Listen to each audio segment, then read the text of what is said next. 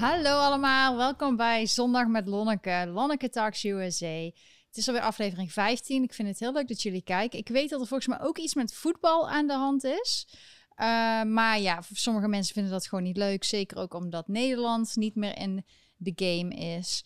Um, dus ik kijk er ook niet naar. Ik ga me volledig focussen op deze live chat met jullie. En de chat is open. Jullie zijn er allemaal weer. Heel gezellig. Um, ik wil even als eerste vragen of jullie even willen checken of jullie nog subscribed zijn. Want het rare is, ik heb echt het idee dat ik ook shadowband was. Ik dacht dat is alleen maar voor grote accounts. Maar nee, ik kreeg er gisteren na de Engelse live chat een aantal bij, subscribers. Dat zag ik toen ik vroeg aan mensen van de subscriber, zag ik dat er nieuwe bij kwamen. En meteen een paar uur later waren ze weer weg.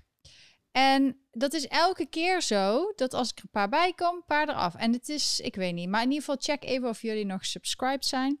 En um, ja, zolang er nog geen alternatief is, blijven we lekker op YouTube doorgaan. Het is toch een platform die het meeste kan bereiken, die deze livestreams uh, wat zie ik nou weer in beeld? Wat is dat? Dit, dit is dus de standaard animatie van Streamlabs. Oké. Dus die gaan we daar even uitzetten, want die zijn niet helemaal, die passen niet helemaal nee, bij de grappig. setting. Ineens zit er zo'n raar beest op mijn scherm. Ik zit volgens mij ook niet echt in het midden. Moet ik zo zitten?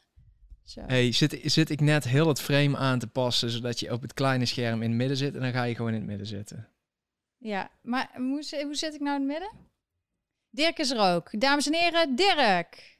Yay. Ja, en uh, Been, die zie je heel klein beetje achter mij liggen. Die ligt weer helemaal voor pampus. Het is hartstikke warm weer. Um, maar die is er ook. En ja, ik schrok net heel eventjes. Ik was, ben helemaal van me apropos, want ik zag een raar beest in het scherm. Dat was schijnbaar... Dirk is elke keer bezig om de livestreams te verbeteren... zodat we nog mooiere video's kunnen maken voor jou en mij. Um, ja, dus dan soms zie je iets grappigs of iets nieuws of zo. Nou, dan uh, we gaan er gewoon mee door. Iemand zegt zonder Dirk geen feestje. Ben ik het helemaal mee eens. Heel gezellig. Dus uh, ik hoop dat Dirk vandaag weer net zo lekker actief en zijn mening verkondigt zoals hij vaak doet. Hij is dit keer heel erg goed voorbereid. Want soms als hij een verkeerd woord wil zeggen, dan zeg ik Dirk, zeg het nou niet. Maar nou kan hij het gewoon zeggen, want hij heeft een... Een piepje een piepknopje. Dus dan, uh, ja, dus als hij eventjes iets wil zeggen, maar het mag niet, dan uh, doen we het gewoon even wegpiepen. Um, ook staat ook de superchat open en de Ideal en de PayPal. Als jij echt ook in het scherm te zien wil zijn hier in deze video, zodat andere mensen het later ook zien, en je wil dat wij het ergens over hebben, een bepaald onderwerp, of je wil nog iets toevoegen op wat ik zei, kan allemaal. Jij bent deel van deze uitzending dan. En daarmee steun je mij en Dirk en Been ook. Dus dat is helemaal leuk. En waar gaan we het allemaal over hebben? Nou, er is zoveel gebeurd de afgelopen week als je dat vergelijkt met uh, ja, gewoon de hele week. Er is zoveel, zoveel gebeurd dat ik dacht, laten we maar gewoon beginnen met een video. Want gisteren had, uh, mensen vragen me de hele tijd: hoe is het nou in New York met die lockdown? Want ik hoor dat in Nederland is het alweer zover dat ze weer allemaal dingen terug gaan draaien en dat je niet meer naar evenementen mag en zo. Dus ik dacht, weet je wel, ik ga gewoon eventjes een wandeling filmen, uh, gewoon door de stad en even zodat mensen zien wat mensen hier doen. Dus yes, just starten maar. En dit keer ben ik naar Nolita gewandeld, Chinatown. Om even. Dirkje mag ook het geluid een beetje. Nou, Oké, dus dan hoor je een beetje wat bedrukt het is. Mensen zitten gewoon gezellig buiten. Um, ja, social distancing. Volgens mij zijn alle lockdown-maatregelen weg hier. Zodat uh, alle etablissementen mogen zelf bepalen wat ze doen. Gisteren was het echt dreigende wolk. Het, was, uh, het zou gaan regenen. Nou, precies toen we thuis kwamen begon het te regenen, dus het was weer een goede timing. Dit was Little Italy. En ik liep gewoon even lekker door alle terrasjes. Het grappige is dat in, uh, bij Little Italy, dat, dat de, de, de, stoep is tussen terras en restaurant. Dus soms loop je echt tussen die mensen uh, die daar aan het eten zijn. En er is soms bijna geen ruimte. Maar het is wel gezellig. Maar ja, social distancing, no way. En ehm, iedereen zit gewoon lekker buiten te chillen. Denk, je hoeft hier echt niet nog, ik weet natuurlijk niet de toekomst, maar we hebben het nog helemaal niet hierover gehad. Dat je je moet registreren of een afspraak moet maken om op het terras te gaan zitten. Je loopt gewoon naar het terras, gaat zitten, je vraagt wat te drinken of te eten. En dat is eigenlijk afgelopen maanden altijd zo geweest. Dus dat is nou nog steeds. Er zijn steeds meer toeristen. Wel toeristen meer uit Amerika, want je mag nog steeds niet vanuit Nederland als toerist naar Amerika. En ook andere landen niet. Dus het zijn vooral de lokale toeristen, Amerikanen die gewoon even naar New York gaan van kijken hoe het er aan toe is. En ook mensen willen gewoon even weg. Dat is gewoon natuurlijk. Ze willen heel even op vakantie, al is maar een weekendje of zo. En ehm, ja, New York is echt helemaal weer booming. We horen ook dat de real estate prijzen zijn weer omhoog aan het gaan. Dus de huizenprijzen, uh, huurprijzen. Iedereen wil terug naar de stad.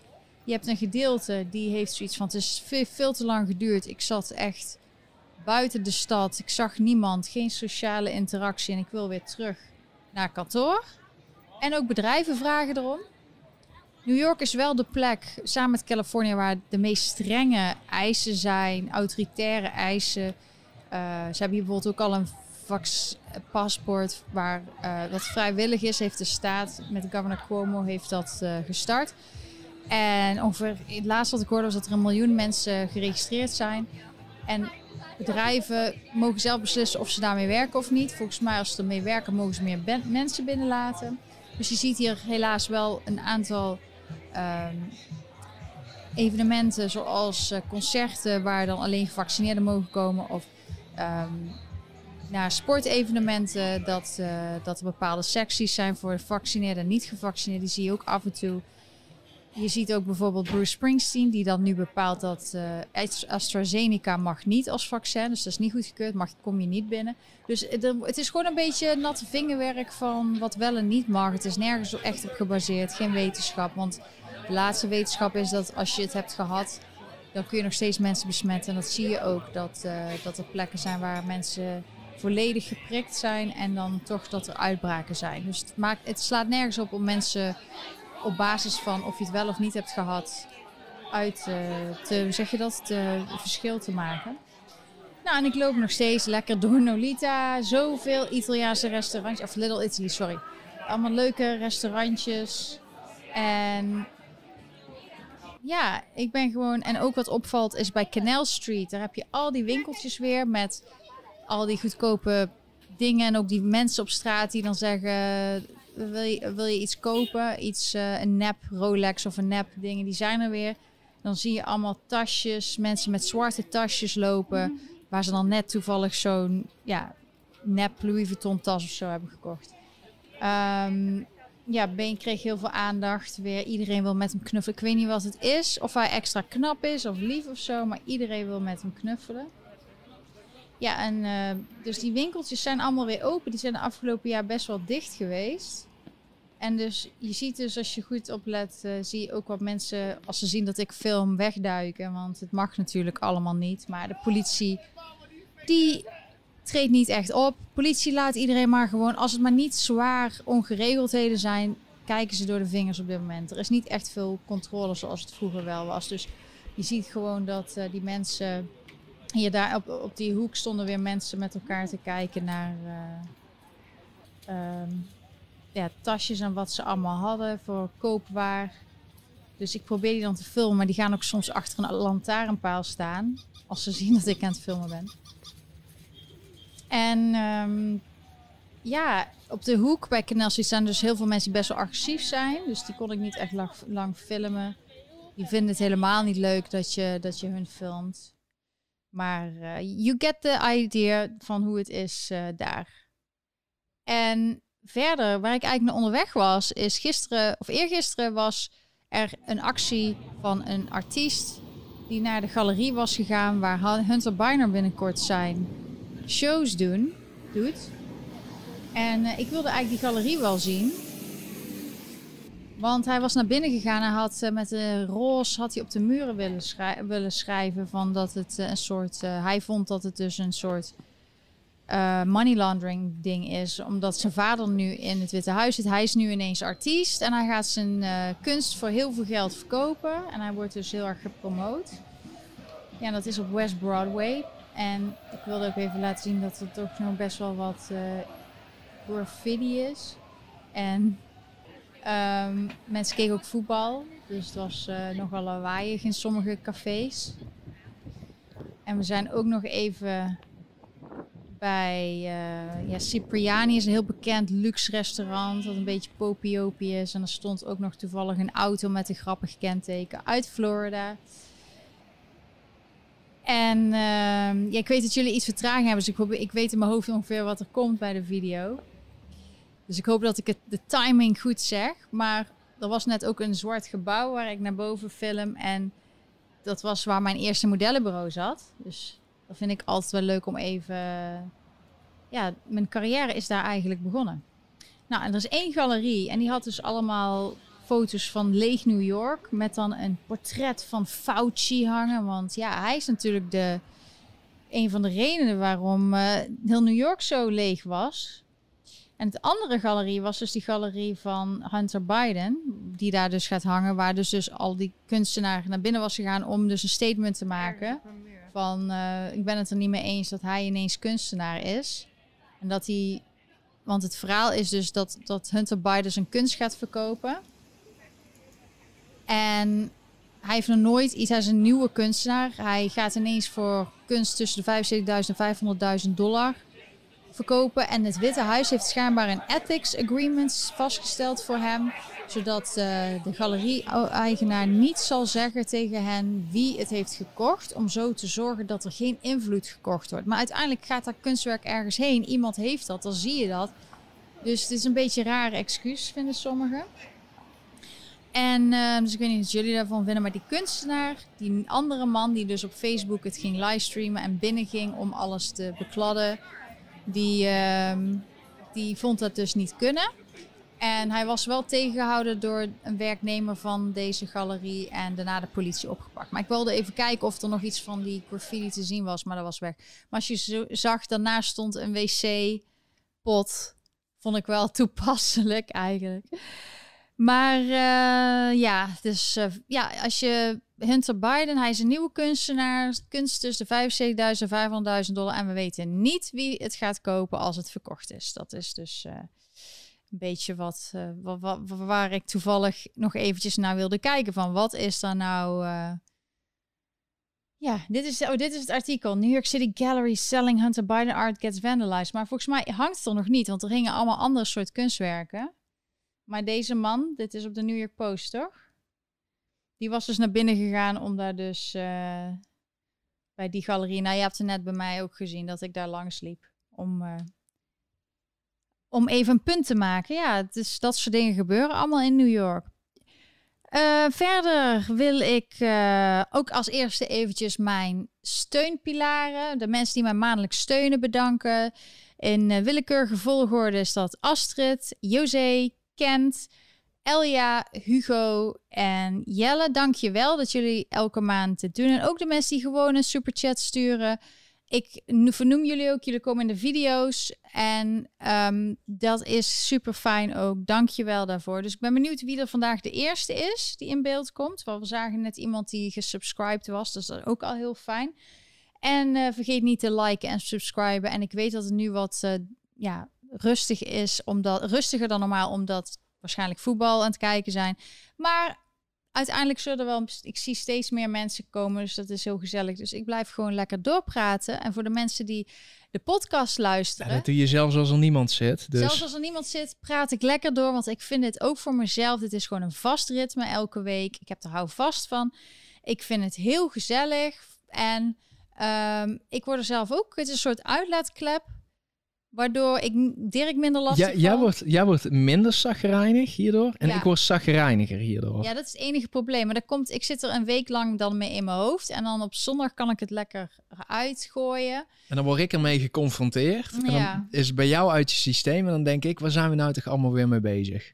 Ja, dus, um, maar ik vind het gewoon, um, ja, het is gewoon heel fijn om dit te doen. En daardoor, uh, ja, stress release is dit. Ik weet niet hoe het voor jullie is, maar Super fijn. Deze week was New York City ook in het nieuws natuurlijk voor al die overstromingen. Heb je misschien wel gezien? Ja, sommigen noemen het al meteen climate change. Maar ik woon hier al twintig jaar en ik heb wel vaker dat soort uh, natuurrampen meegemaakt. Van orkanen tot uh, blackouts, tot wekenlang geen elektriciteit. Ehm, ja, er lopen wel eens dingen over. Er is soms wel eens een hele heftige regenbui. Dat heb je overal. Dat heb je al jarenlang. Dus het heeft niets in mijn ogen met climate change te maken. Gewoon, ja, even een hevige regenbui. En het is natuurlijk wel zo dat bepaalde plekken helemaal onderliepen. En dan is het meteen wereldwijd nieuws. Want, ah, climate change. Maar ja, het is dus uh, voor het grootste gedeelte alweer over. Ja, maar het is gewoon slecht geregeld. Als, je als, als ze dan niet aan kunnen. Dus net als in Eindhoven. Het staat ook om het hondsgezeik alles blank. En dat weet ze al jaren. dat heeft dus- met de infrastructuur te maken. En de infrastructuur, daar gaan we het zo over hebben. Want ik was eerst even zeggen, Dick, dankjewel.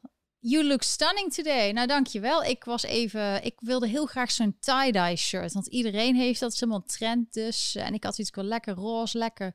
En een tie-dye en dan gewoon de zomer in je bol. Dus uh, leuk dat je, jij het ook leuk vindt. Maar uh, ik word al vrolijk gewoon van vrolijke kleurtjes. Want je kan altijd wel zwart dragen of uh, donkere kleuren. Maar ik denk dat een vrolijk kleurtje op zijn tijd ook ervoor zorgt dat, dat je emotionele gesteldheid wat positiever is. Dirk is, uh, heeft ondertussen nog wat voor de, de warning climate change is here. Storm floods streets and subway, zegt The Guardian. Ja, oké. Maar het is gewoon, heeft te maken met infrastructuur. En Biden wil een grote um, bill signen waarbij, dus en hoe noem je dat? Een, um, hoe noem je dat in Nederlands? Een bill, een notitie, dingen. Wat is dat nou?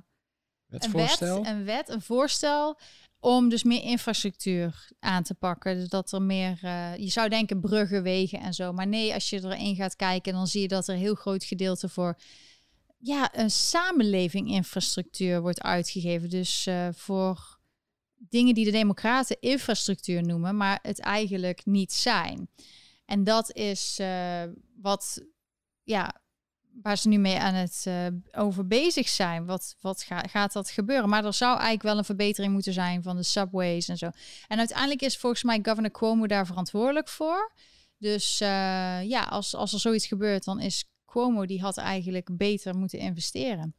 Ik zie de eerste vraag van JC, dankjewel. Um, is die al in beeld geweest, Dirk?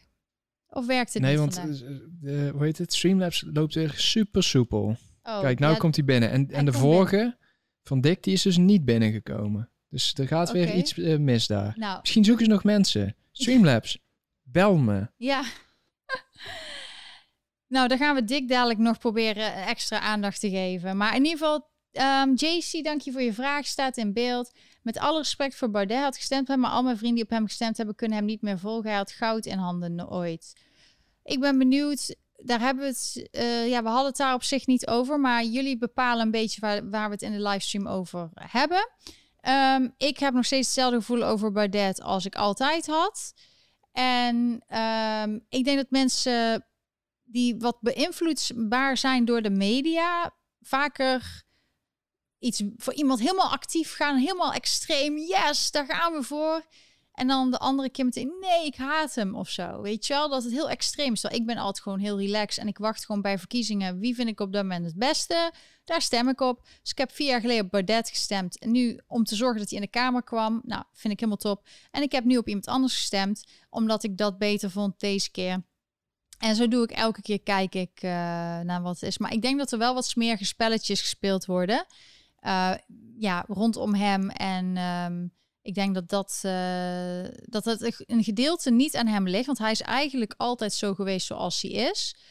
Maar sommige mensen zijn een beetje opportunistisch. Nee, ik denk, ik denk gewoon dat hij, uh, hij het goed bedoelt. Maar hij snapt ook niet meer hoe, hoe dit allemaal zo kan gebeuren. Nou, Het is net of hij inderdaad gewoon een klein beetje gek begint te worden. Maar ik heb ook het gevoel, ik denk als je daar zit en je ziet uh, die boeven daar allemaal uh, hun gang gaan, dat je denkt van, luister, is iedereen nou gek geworden? En hoe, hoe kan dit? Hoe kan dit zo ver komen?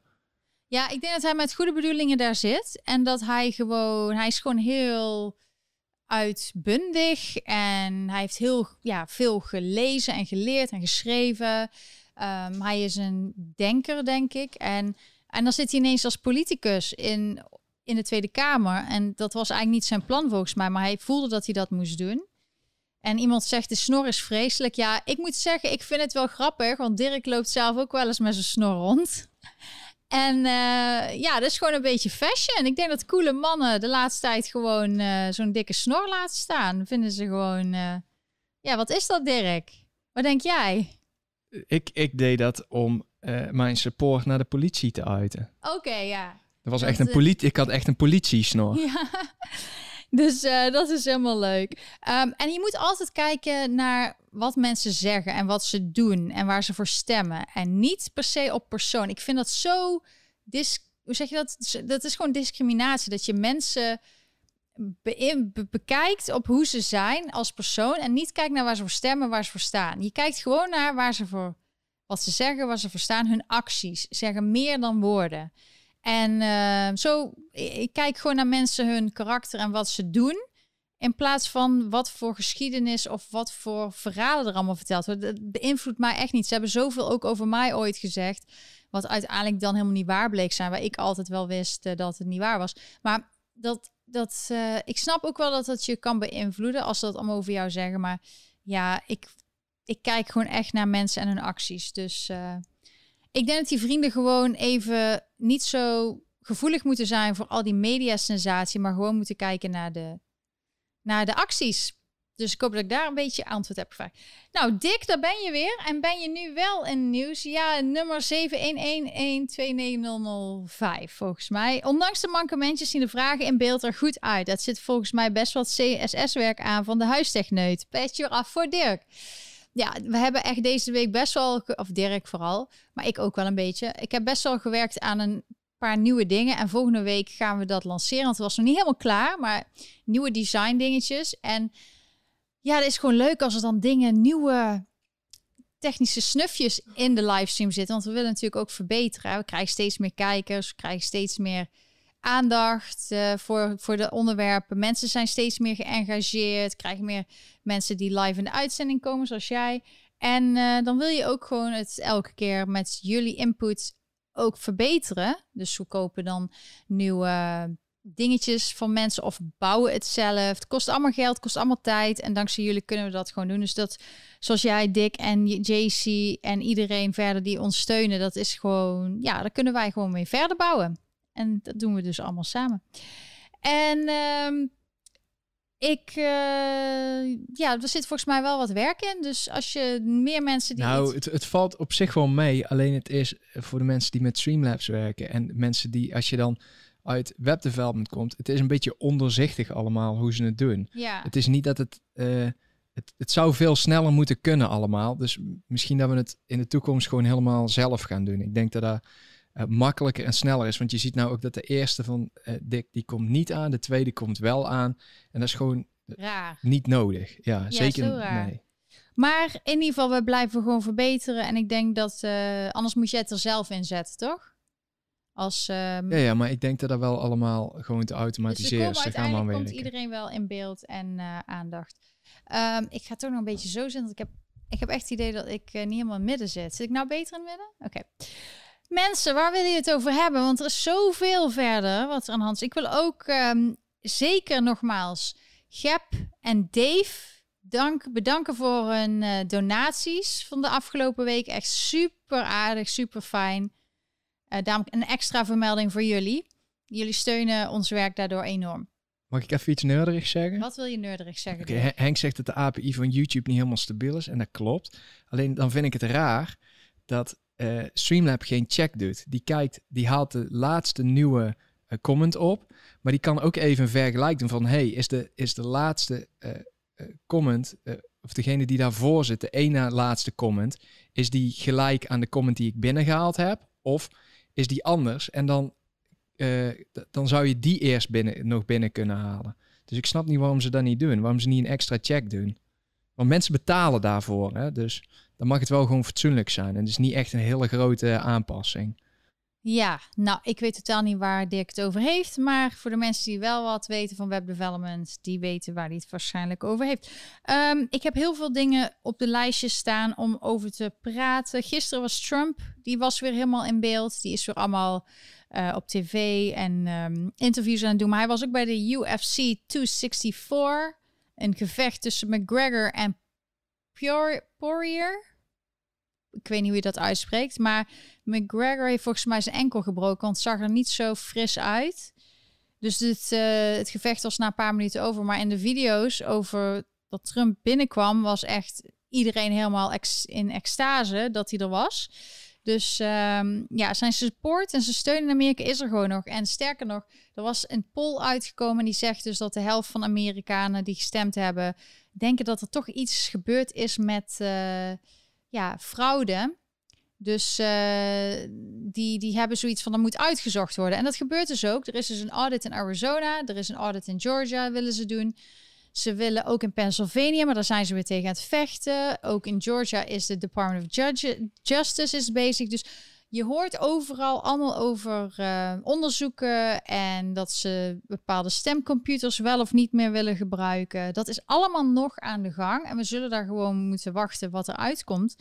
Het zou fijn zijn als het bevestigt dat het helemaal eerlijk is gegaan, want dan geloven meer mensen hopelijk dat Biden eerlijk president is geworden. Dat zou voor zijn steun wel goed zijn, want het gaat op dit moment toch niet zo heel lekker met zijn, met zijn presidentschap. Ook Kamala Harris heeft best wel veel misstappen. Of dat mensen zeggen: waarom doe je dit? Ze had nu weer gezegd dat veel mensen moeilijk vinden om een paspoort te kopiëren uh, bij een Kinko's. Die hebben ze niet in de buurt en zo. Dus ze doen allemaal net of heel veel mensen niet gewoon even naar de winkel kunnen gaan of een ID kunnen krijgen. Uh, of halen. Dat, uh, dat heel veel mensen daar te dom voor zijn. Beetje, dat is de insinuatie. Maar ik denk dat alle Amerikanen, of ze hebben vrienden of zo die kunnen helpen. Maar de meeste mensen kunnen gewoon, dat is het makkelijkste wat er is, gewoon je ID, je paspoort ophalen en aanvragen bij de gemeente waar je woont. Dus ja, ik zie niet het probleem van dat gebruiken voor um, stemmen, zoals het in Nederland ook is.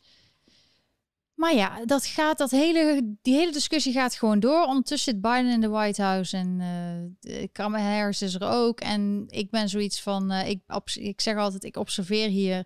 Ik zie gewoon hoe hier alles gaat en uh, ik geef dat gewoon door. Ik ben een doorgeefluik. Maar ik zal zeker ook zeggen dat wanneer er heel veel enthousiasme is voor Trump, want dat zie je gewoon niet in de mainstream media. Nou, dat was er dus gisteren weer wel. Ondanks dat er dus heel veel censuur is, kan ik dat gelukkig nog zeggen op dit moment.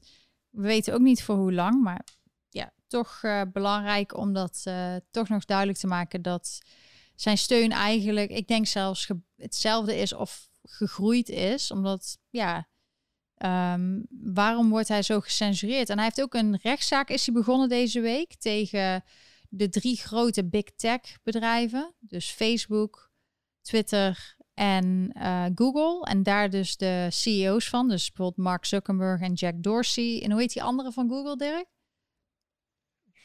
Welke bedoel je? Die CEO van Google. Uh, Sundar Pichai? Ja, die is daar volgens mij. Uh, omdat hij zegt, ja, als ze mij kunnen censureren, dan kunnen ze bij iedereen doen. En toen zag ik in de Nederlandse media zo staan van dat hij eist dat hij weer terug op het platform komt. Maar dat is niet eens volgens mij wat hij wil. Hij zei, hij weet niet eens of hij terug zou willen als hij weer erop zou mogen. Het gaat gewoon om het principe dat, dat je gewoon in een politieke, ja, er zijn verkiezingen, je snoert gewoon de mond. Je bent het grootste platform. Er is weinig competitie en je snoert gewoon de tegenpartij de mond. Omdat jij iets vindt over een persoon. Terwijl je dan bijvoorbeeld de leiders van Iran en andere landen, wel gewoon nog op Twitter laat of op Facebook. En het gaat om het principe en de constitutie. En dan moet ook de rechter over, zich over uiten. En ik snap dat als je een klein bedrijf hebt met heel veel competitie, dat het anders is um, dan een groot bedrijf die eigenlijk tot voor kort gewoon een monopolie had op de social media. Want bijvoorbeeld Facebook is ook eigenaar van Instagram. Uh, YouTube is ook weer van, wie is dat? Google? YouTube? YouTube, ja, dat is Google. Van Google.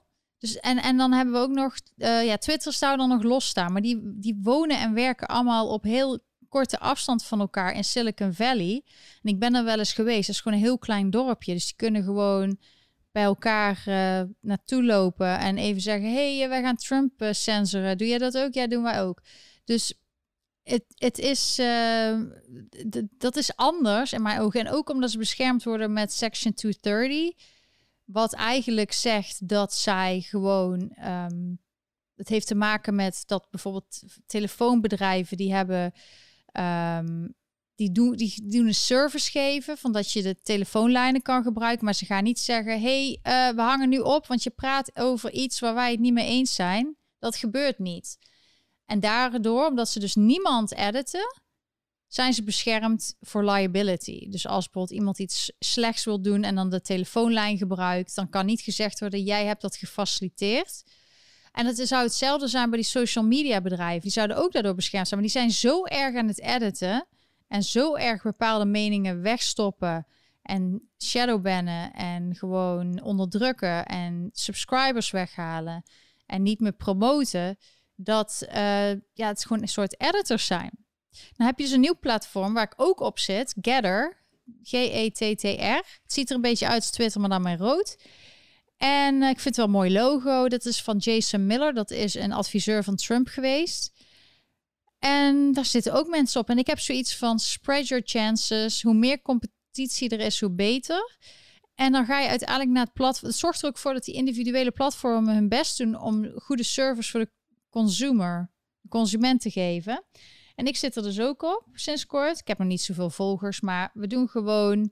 Uh, ja, ik zit er gewoon op. Daar kun je ook mijn informatie vinden. En um, ik zit ook op Gap. Daar heb ik heel veel volgers. Ook gewoon. En ik hoop dat die zijn met Gap TV bezig. En wat er eigenlijk gebeurt met al die social media companies, als er heel veel verschil is, dan zorgt er gewoon voor dat die harder gaan werken om een beter product, zodat de meeste mensen daarop gaan zitten. Ik merk gewoon bijvoorbeeld dat bij Facebook, daar heb ik een pagina van een paar duizend uh, mensen die dan uh, lid zijn ervan. En dan zet ik iets op en dan krijgt niemand te zien. Dus waarom zit ik dan nog op Facebook? Ik zit bijna nooit meer op Facebook, omdat het je moet dan, ze willen dat je betaalt omdat jouw berichten gezien worden door andere mensen. Ja, daar heb ik dus echt geen zin in. Hè? Ehm, of dat ze een algoritme veranderen, zodat je niet gewoon ziet wat op dat moment gebeurt, maar dat je dan bepaalde berichten die bijvoorbeeld ja, meer aandacht hebben gehad, die staan dan bovenaan. Dus ze bepalen dan wat jij te zien krijgt. Daar hou ik ook niet van. Ik vind het juist leuk om soms berichten te zien die ik anders niet gezien had. Ik wil niet dat een bedrijf mij vertelt van ja, je hebt het, uh, wij horen dat jij, uh, want je microfoon staat aan en wij horen dat jij het over hondenvoer hebt. Dus dit is leuk hondenvoer. Nee, dat wil ik helemaal niet. Dat, is, dat vind ik lastig, vervelend. Ik wil gewoon dat ik dingen vind tijdens gewoon wat gewoon op een natuurlijke manier. En dat je dan denkt, hé, hey, daar heb ik helemaal niet aan gedacht. Of hé, hey, die persoon zou ik nooit over nadenken om die te volgen. En um, dat op een natuurlijke manier, zodat je mensen leert kennen. Maar ik vind het dus goed dat er veel meer competitie is en veel meer mensen. Ik zie dat Dick, dankjewel. Ik ben benieuwd, is hij al in beeld geweest? Nee, Dirk is aan het werk. Dus zodra die in beeld komt, ga ik jou... Nee, hij, hij komt gewoon niet binnen bij Streamlabs. Dus, Zo raar. Maar ik zit te kijken. Het is dus geen push. Of is het alleen Dick? Dat, nee, nee, nee. Het is, uh, allemaal. Hun, hun, hebben gewoon, hun hebben het gewoon niet goed gemaakt. Oké. Want het kan wel gewoon. Ik heb net alles erbij gehaald. En nou, dan moet jij het dus manueel doen. Maar dat gebeurt wel. Dat gaan we dus wel doen. Um, wat had ik nou over? Ik ben een beetje aan het brabbelen over social media volgens mij. Maar uh, um, ja, social media, dat er dus meerdere platforms zijn. Ik hoop ook echt dat er een soort YouTube komt die net zoveel live chats kan doen als YouTube. Zij zijn gewoon de grootste. Ze hebben dit allemaal gefaciliteerd. Daarom zitten wij er ook nog op. Omdat het gewoon, ja, het redelijk werkt. Behalve dit. Dit is dan weer een ander programma wat er overheen zit.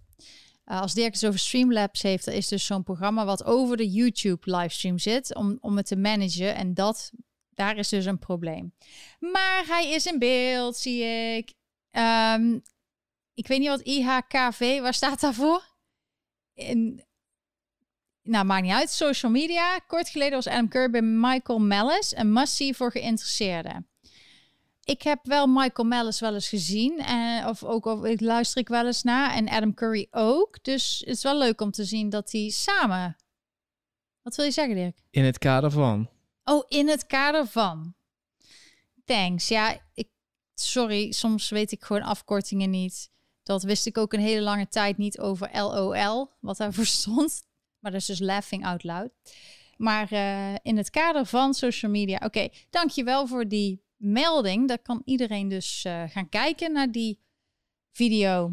Om eventjes te googlen dan Adam Curry of searchen via DuckDuckGo. Hè? Want we gaan natuurlijk ook de, ja, de competitie um, ook daarop kijken. Dus zoeken naar Adam Curry en Michael Mellis, dan vind je die. En die ga, je ga die maar eens kijken dan. Dankjewel.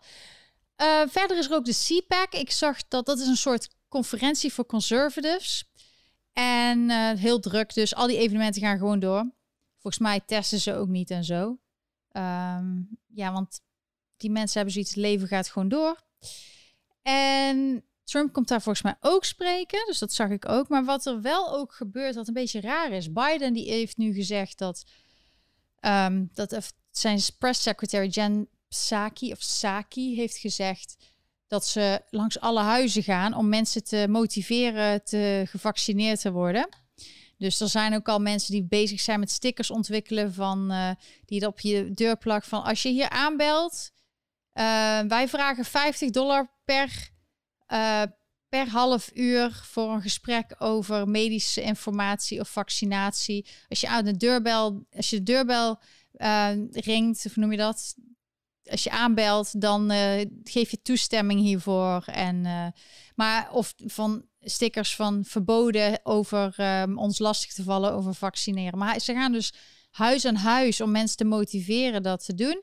En in de army, in het leger, moeten mensen dus vanaf september gevaccineerd worden. Waardoor heel veel mensen in gewetensnood komen. Die willen dat niet. Ja, en die moeten dus zo denken van, ja, wat moet ik nu doen? En sommigen zeggen, blijf gewoon daar werken totdat ze je um, ontslaan. Want dan kun je er dus een zaak van maken. Maar het is gewoon niet fijn dat bepaalde mensen onder druk worden gezet om zoiets te doen. Uh, met alle wetenschap die we nu hebben. Het moet een vrije keus zijn. En dat is dus niet. Ook hier in New York bepaalde scholen die ook over hebben dat kinderen gevaccineerd moeten zijn voordat ze weer een nieuwe jaar naar school gaan. Nou, ik hoor van ouders dat ze er ook niet blij mee zijn, want kinderen hebben er heel weinig of eigenlijk geen last van. Waarom zou je die dan zo dat geven?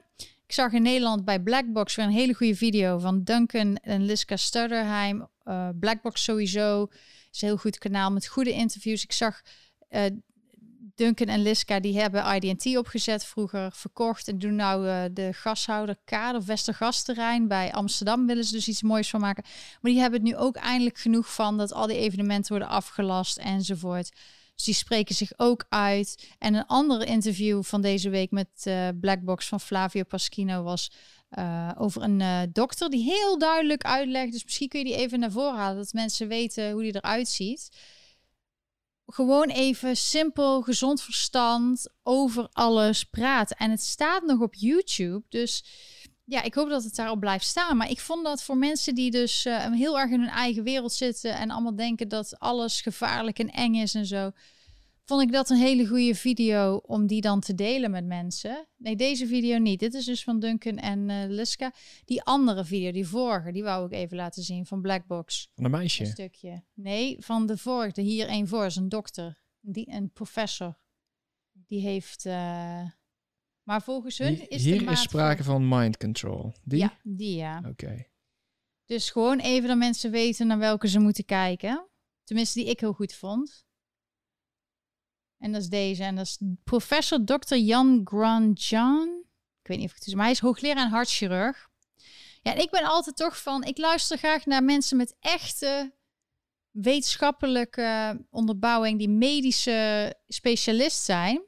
Want de virologen die in Nederland praten zijn vaak dierenartsen. Nou, die hebben niet echt veel geleerd over het menselijk lichaam. Die weten wat van misschien virussen en dieren. En basisschoolleraren of uh, managers, personeelzaken. Ja, als zij het allemaal over medische dingen gaan praten, heb ik zoiets, oké. Nee, ik luister liever naar mensen met echt uh, tientallen jaren ervaring. Hij heeft gewoon op uh, harten geopereerd die dan nog kloppen, weet je wel. Dus, dus um, ja, en ook dit wat jij, je, of dit zit dan in die video. Maar in ieder geval, iedereen kan dus die video gaan kijken. Dus dan mag je die weer afsluiten, Dirk. Um, ja, dus die e-mail of die mensen vragen eens wat kan ik doen? Hoe kan ik mensen stuur die video door of ga die samen met mensen die niet heel met elkaar die die ja dat je discussies schrijft zo kijk die video en wat ik ook merk en zelfs Flavio heeft erover gepraat dat en ook Duncan en Liska hadden het erover dat ze onderling dat er heel veel relaties zijn van uh, mannen en vrouwen, maar ook andere soort relaties die dus ruzie krijgen, omdat de ene die ziet gewoon echt wat er gebeurt en de andere die gelooft gewoon de overheid. Waardoor je dus heel veel ruzie en frictie krijgt. En je ziet nou wel dat, zoals bij Duncan en Liska en dan Flavio met zijn vrouw, dat er uiteindelijk, als je echt samen eraan werkt, er samen uitkomt. Maar ik denk ook dat er heel veel relaties door kapot gaan. Door gewoon wat de overheid hier flikt. En dit is over de hele wereld zo. Gelukkig, Dirk en ik zien echt wat dat betreft. Maar wij leven ook echt samen. Uh, wij hebben echt wel eenzelfde beeld erover. Ik ben soms iets genuanceerder. Uh, Dirk is soms best wel heftig. Dus daarom is het ook fijn dat hij de sidekick is hier om soms even zijn mening te verkondigen. En dat ik het piepje heb. Ja, maar het is, uh, ja, families worden verscheurd, kinderen die het niet meer snappen, ouders die hun kinderen willen beschermen. Nu is het zelfs zo in Nederland dat kinderen, als ze dan boven de 12 zijn, mogen zelf beslissen of ze een prik willen, zegt de jongen. Terwijl ouders van kinderen van 12 denken: ah, kan ik mijn kind dan nog naar school laten? Want dan dadelijk doet iemand hem of haar overtuigen om die prik te nemen. En ik wil dat niet.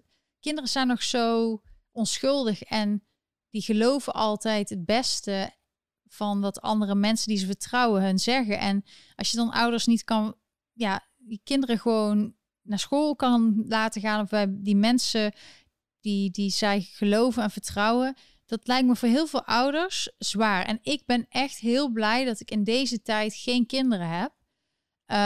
Um, omdat het gewoon, het is niet zo leuk op dit moment. Omdat kinderen zijn wel leuk, maar je moet ze voor zoveel dingen beschermen waar je ze bijna niet voor kan beschermen. Dan moet je echt een beetje je gevoel uitzetten.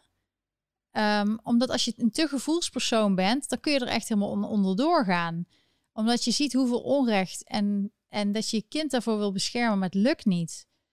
En uh, vooral de HSP-mensen, dus hoogsensitieve personen, hebben daar gewoon heel veel moeite mee. Die willen echt het beste voor een kind. En dan kan je ze niet altijd beschermen. Is zo frustrerend.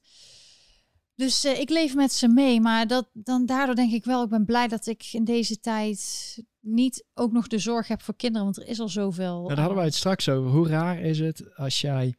Eh, de jongen heeft gezegd. Um, Kinderen hebben het laatste woord in wel of geen vaccin. Hoe raar is het inderdaad als jij je kind naar school stuurt en je hebt, er, hebt het er thuis over gehad en uh, wel of geen vaccin, uh, maar je kind gaat naar school en alle, of alle, een groot deel van de, van de onderwijzers, uh, die zegt, hé hey jongens, we gaan prikken is heel belangrijk, we moeten dat doen en morgen komt er een dokter hier en we gaan allemaal prikken. En dat jouw kind dan mag zeggen, hij mag, hij mag geen brommen rijden. Hij mag geen uh, rijbewijs halen, mag geen alcohol halen. Hij mag niet stemmen. Maar op dat moment mag je dus wel stemmen. Mag je wel zijn eigen geluid laten horen. Mag je zeggen, uh, ik, ik prik me wel. Ondanks dat mijn ouders het onverstandig vinden. Ouders zijn financieel verantwoordelijk voor iemand tot een 21ste. Je staat ook bij je ouders op de verzekering en alles. waarom mag dit dan wel? Ja, dat is gewoon is raar. Echt zo bizar. Maar je moet gewoon je uitspreken. Je kan niet. Um, als je, wat bijvoorbeeld opviel, hè, nu, nu in Nederland wordt er gezegd: ja, zoveel besmettingen. Dus we gaan, die evenementen moeten allemaal afgelast worden. Nou, er zijn mensen die hebben echt miljoenen in geïnvesteerd in die evenementen om te zorgen dat mensen een leuke zomer hebben. Maar als je meer test, krijg je ook meer positieve gevallen. Dan is er ook nog de vraag over die test of het wel allemaal zo eerlijk is of het wel klopt, of het er wel voor gebruikt kan worden. Zijn mensen besmettelijk als ze positief zijn ermee? Dus er zijn al vraagtekens bij. Maar iedereen dacht, oké, testen voor toegang. Oké, iedereen doet mee. Uh, we doen dat gewoon, want dan kunnen we weer normaal leven. Hè? Of we nemen zelfs een vaccin, dansen met Jansen, hè, was het. Um, en dan uh, blijkt dat dat helemaal niet, uh, dat, dat ze voor de gek gehouden zijn. Dat het nu ineens van, ja, het is allemaal besmetting, zwaar en moet stoppen en zo.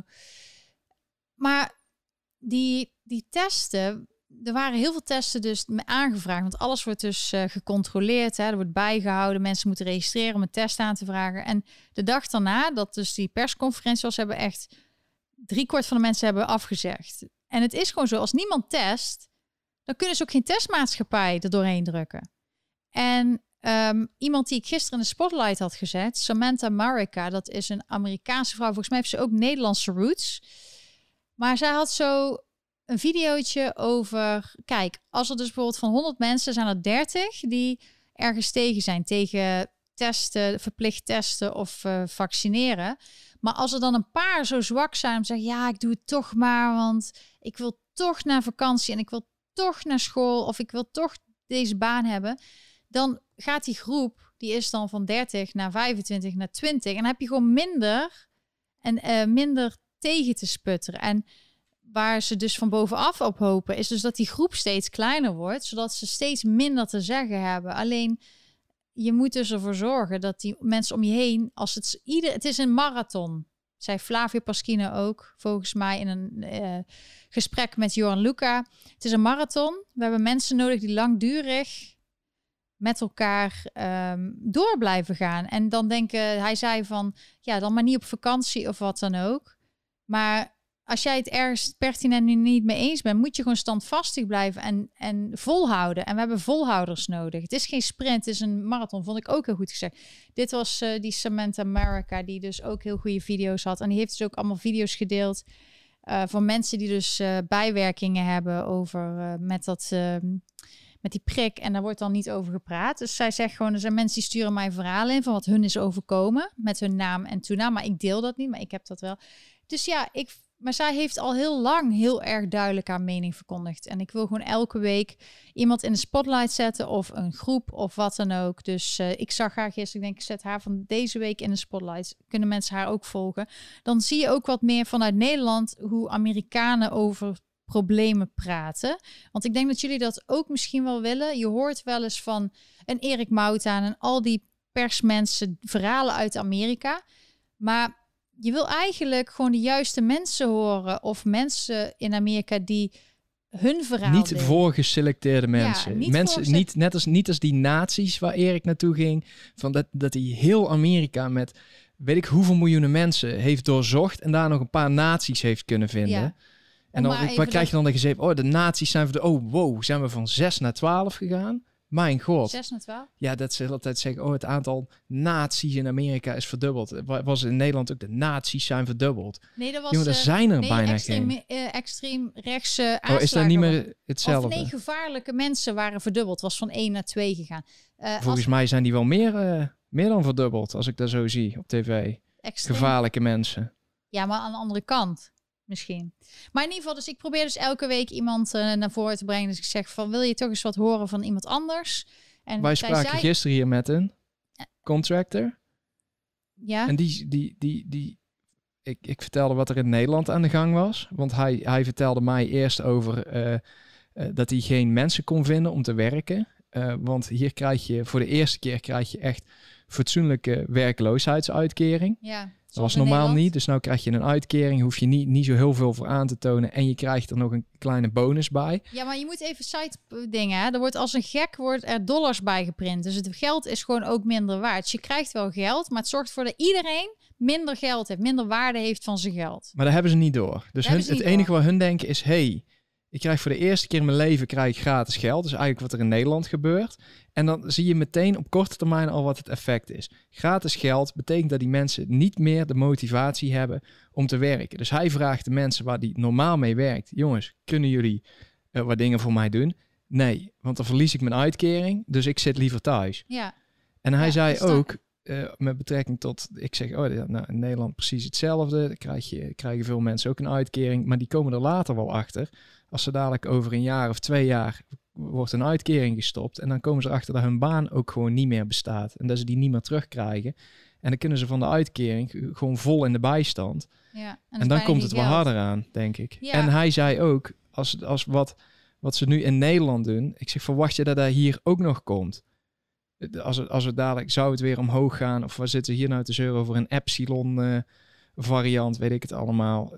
verwacht jij dat, dat het hier ook weer op slot gaat? En hij zegt, ja, als dat zo is, dan, uh, dan bereid je maar voor. Want dan breekt echt de pleuris uit hier. Mensen willen er echt niet, hè? Nee, Nederlanders hebben dat betreft een stuk braver. Die... Uh... Ja, nee, dat is heel raar. Want New Yorkers die wilden wel gewoon... Die waren als eerste met maskers op. En geen probleem, we vallen jou niet lastig. Maar als het echt zo is dat je thuis moet blijven, dat is echt gedwongen. Kijk, als je een winkel binnen gaat en die vragen om even een masker op te zetten, dan kun jij beslissen, ga ik die winkel in of niet. Als, als er heel veel keuze is, ja, dan kun je dat doen. En daar kan ik ook wel in komen met masker, dat als iemand hoest, dat hij in het masker blijft. En dan, oké. Maar als je echt thuis moet blijven, je mag niet meer mensen op je, bij je thuis hebben en politie komt aan de deur, dat echt zouden ze niet pikken. En de politie doet dat dus hier niet. Hè? Die controleert, zoals ik ook al in het videootje eerder zei, er, is geen controle echt van politie. Maar misschien dat ze daarom nou zoveel druk aan het zetten zijn op uh, het leger hier, van je moet vaccineren, zodat ze die mensen die echt iets tegen dit regime hebben, zo zal ik het maar noemen. Ja, die willen ze uit, dat die weg, dat die move, zodat ze dadelijk geen tegenspraak meer hebben. Ja. Ja. En dan kan iedereen zeggen, oh, conspiracy, conspiracy. Denk nou gewoon eens normaal na. Ja, maar het, het, er wordt ook al over gespeculeerd in de media. Dus het is niet iets wat jij zegt.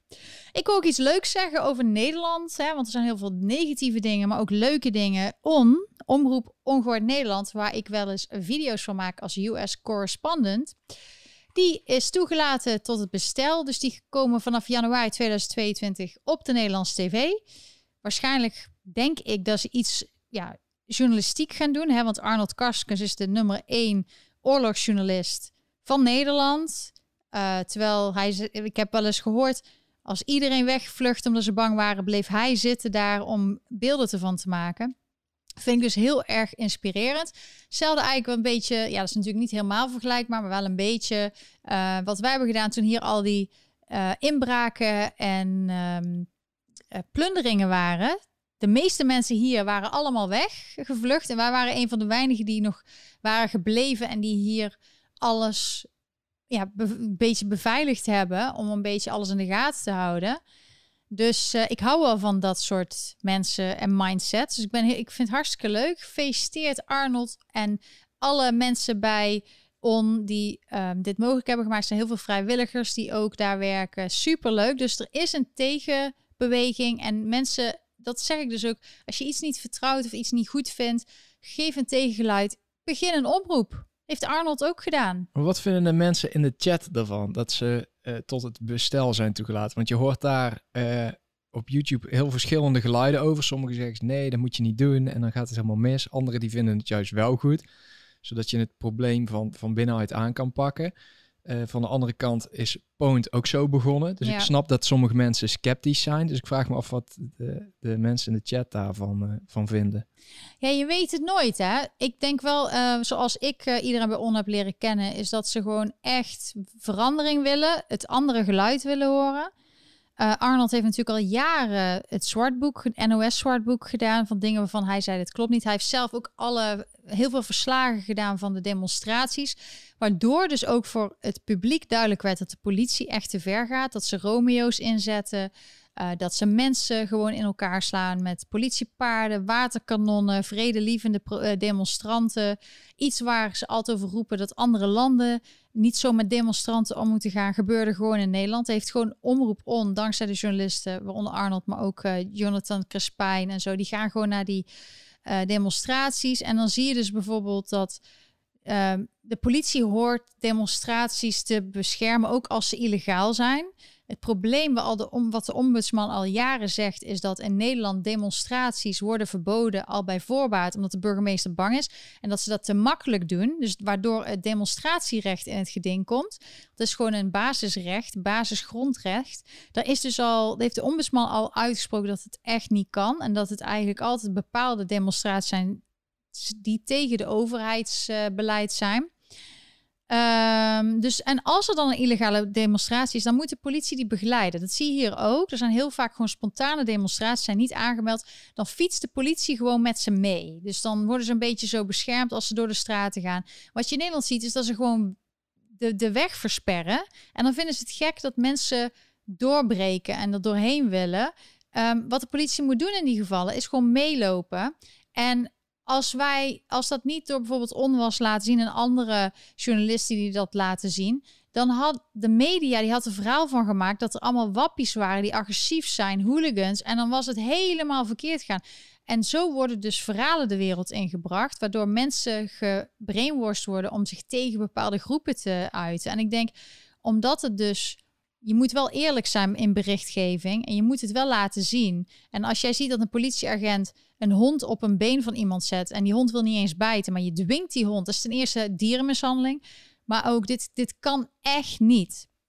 En de politie had zelfs iets van 80 politieagenten die wilden zich uitspreken via de BPOC, dus de Buitenparlementaire Onderzoekscommissie.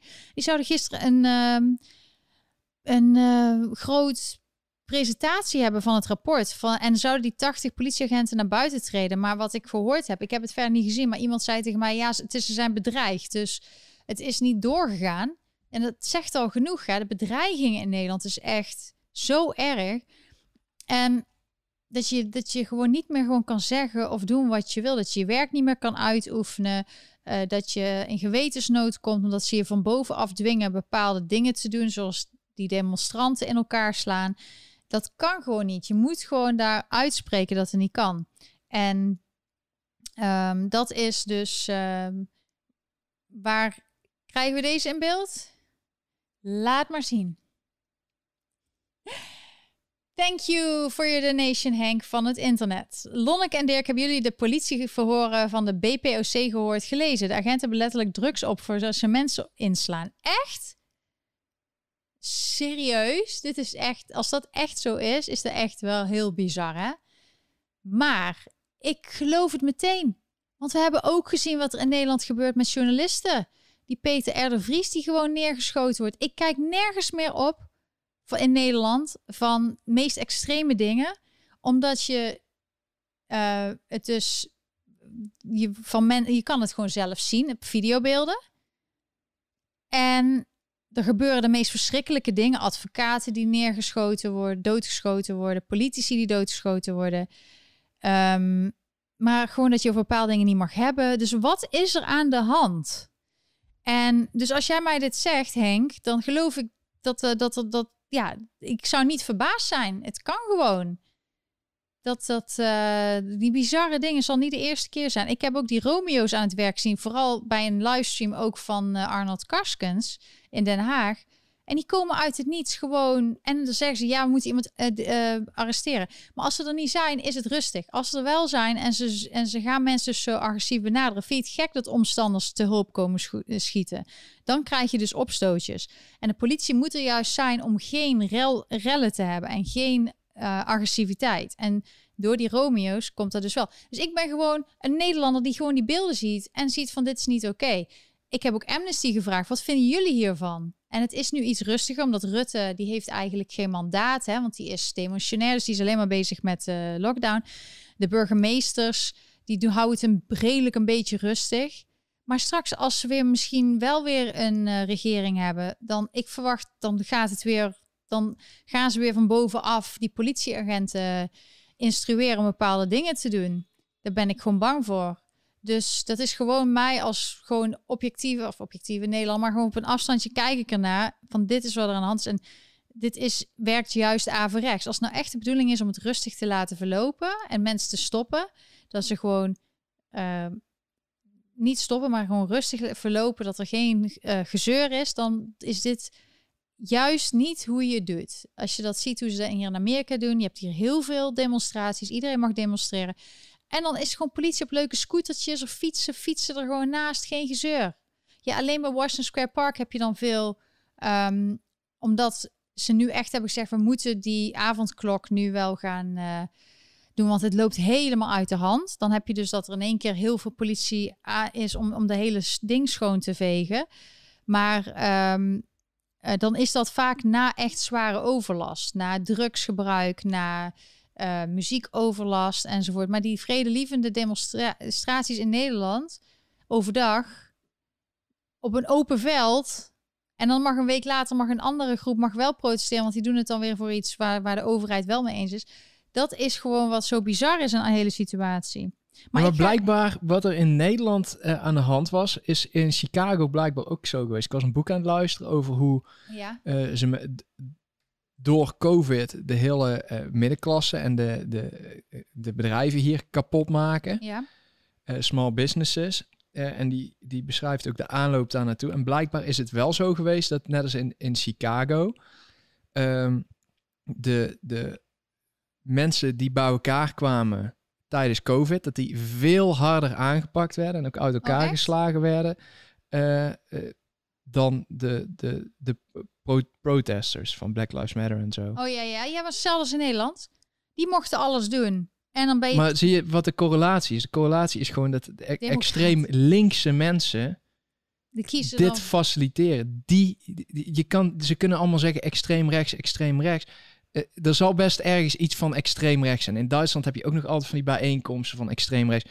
Nou, die, die mensen zijn knettergek. Maar ze moeten niet doen alsof de, aan de andere kant ook niet zo'n achterlijke groep is. Want daar zitten ze zelf bij. Kijk in de spiegel. Kijk wat je faciliteert. Dat is gewoon ziek. Ja, het is wel uh, apart hè, dat voor mensen die dus... Oh, ja, Dirk, jij zegt dat ik niet het woord wakker moet gebruiken. Want dan vind je dan een beetje zo'n zo'n coole hippe term. Maar ik weet niet hoe ik het anders moet zeggen. Maar mensen die het zien, die zien gewoon de verbanden. En die zien wat is nou de achterliggende... Nou, je ziet wakker, je ziet, het is, gaat gewoon over normaal nadenken. Dat zie je ook met die boer-burgerbeweging. Eh, die mevrouw, die doet tenminste gewoon normaal. Wie? Uh, hoe heet die? Van de Plas. Ja, de, van de BBB. De ja, ja, ja. Dan heb je, net als Baudet, dat is misschien intellectueel, bla bla bla. Die vrouw is gewoon, die probeert gewoon normaal Nederlands te praten. Die probeert normaal na te denken. Die wordt de helft van de tijd wordt ze daar uitgelachen en als half dom weggezet. Die, zij is niet dom, zij is normaal. Doe gewoon normaal. Maar ze staat wel op vijf zetels. Dus... Ja, dus ik hoop, ik hoop echt dat de boel klapt en dat ze die alle vijf die zetels in de zak kan steken. Ja. een van de weinigen die het echt goed doet op dit moment. Ja, en dat wil dus ook zeggen, sommige mensen zeggen één zetel, ehm, dat is niet genoeg, daar kun je niet veel mee doen. Maar je ziet gewoon dat de mensen met één zetels, zoals die van de Plas, maar ook zelfs Sylvana Simons, die is nou wel wat minder aanwezig, uh, zoals uh, die Caroline van der Plas. Maar die kan zoveel, al is het maar gewoon de publieke opinie, die toch het belangrijkste is. Maar ze laat zich ook niet gek maken. Ik heb het idee echt dat Baudet zich een beetje gek aan het laten maken is. Dat hij zoiets heeft van, oh, ben ik nou gek? Ik mensen denk, ik zien denk dat hij nou uh, vijf mensen in de... Ik denk dat hij nu um, wel mensen om zich heen heeft die wel echt verder nadenken dan zich gek laten maken wat de media er heel van aan maakt. ja, dus maar ook hoe hij zelf reageert op dingen. Je ziet dat hij van de plas, die, die uh, wordt ook de hele tijd als een beetje dom weggezet. Maar zij kijkt die mensen echt aan van jongen, lul lekker door. Jij bent hier degene die gek is. En die, laat zich, die wordt gewoon af en toe een keer boos. Die zegt doe eens normaal. En die laat zich niet gek maken. Die blijft, die blijft vrij stabiel. Maar ik heb niet het idee dat, dat Baudet nog steeds heel stabiel is. Ik denk dat Baudet dit nooit had verwacht. Hij dacht gewoon, ik ga dat doen, want dit is wat ik denk dat het beste is. Hij heeft niet gedacht dat de politiek zo misselijk is. Dat, dat, dat criminele activiteiten gewoon door kunnen gaan. Dat um, de baantjescarousel, oh, alles wat hij altijd over heeft gehad, dat het zo erg is. Ehm, dat, dat, ik denk dat hij gewoon verrast is van hoe erg het is. En hij is altijd best, ik denk, een positief persoon. Dat, dat is moeilijk hoor, als je er middenin zit. Kijk, wij zitten op een afstandje, maar ik denk als je er midden in die slangenkuil zit... en dan heb je ook nog van die backstabbers en mensen in je partij... die allemaal dan ineens weggaan, die op, mee hebben gelift op je... waar jij hebt gepromoot en dan laten ze je zitten. Ik denk dat dat uh, zwaar is, want hij is volgens mij niet veranderd. Hij is altijd hetzelfde geweest. Tenminste, ik zie niet al hem anders dan vier jaar geleden. Voor mij is het dezelfde persoon. Nou, misschien werkt het als ze allemaal iets minder lullen. Want ze lullen nogal graag daar. En dat ze de vragen een beetje inperken tot ja-nee antwoorden. Dat werkte hier wel goed met die community board meeting.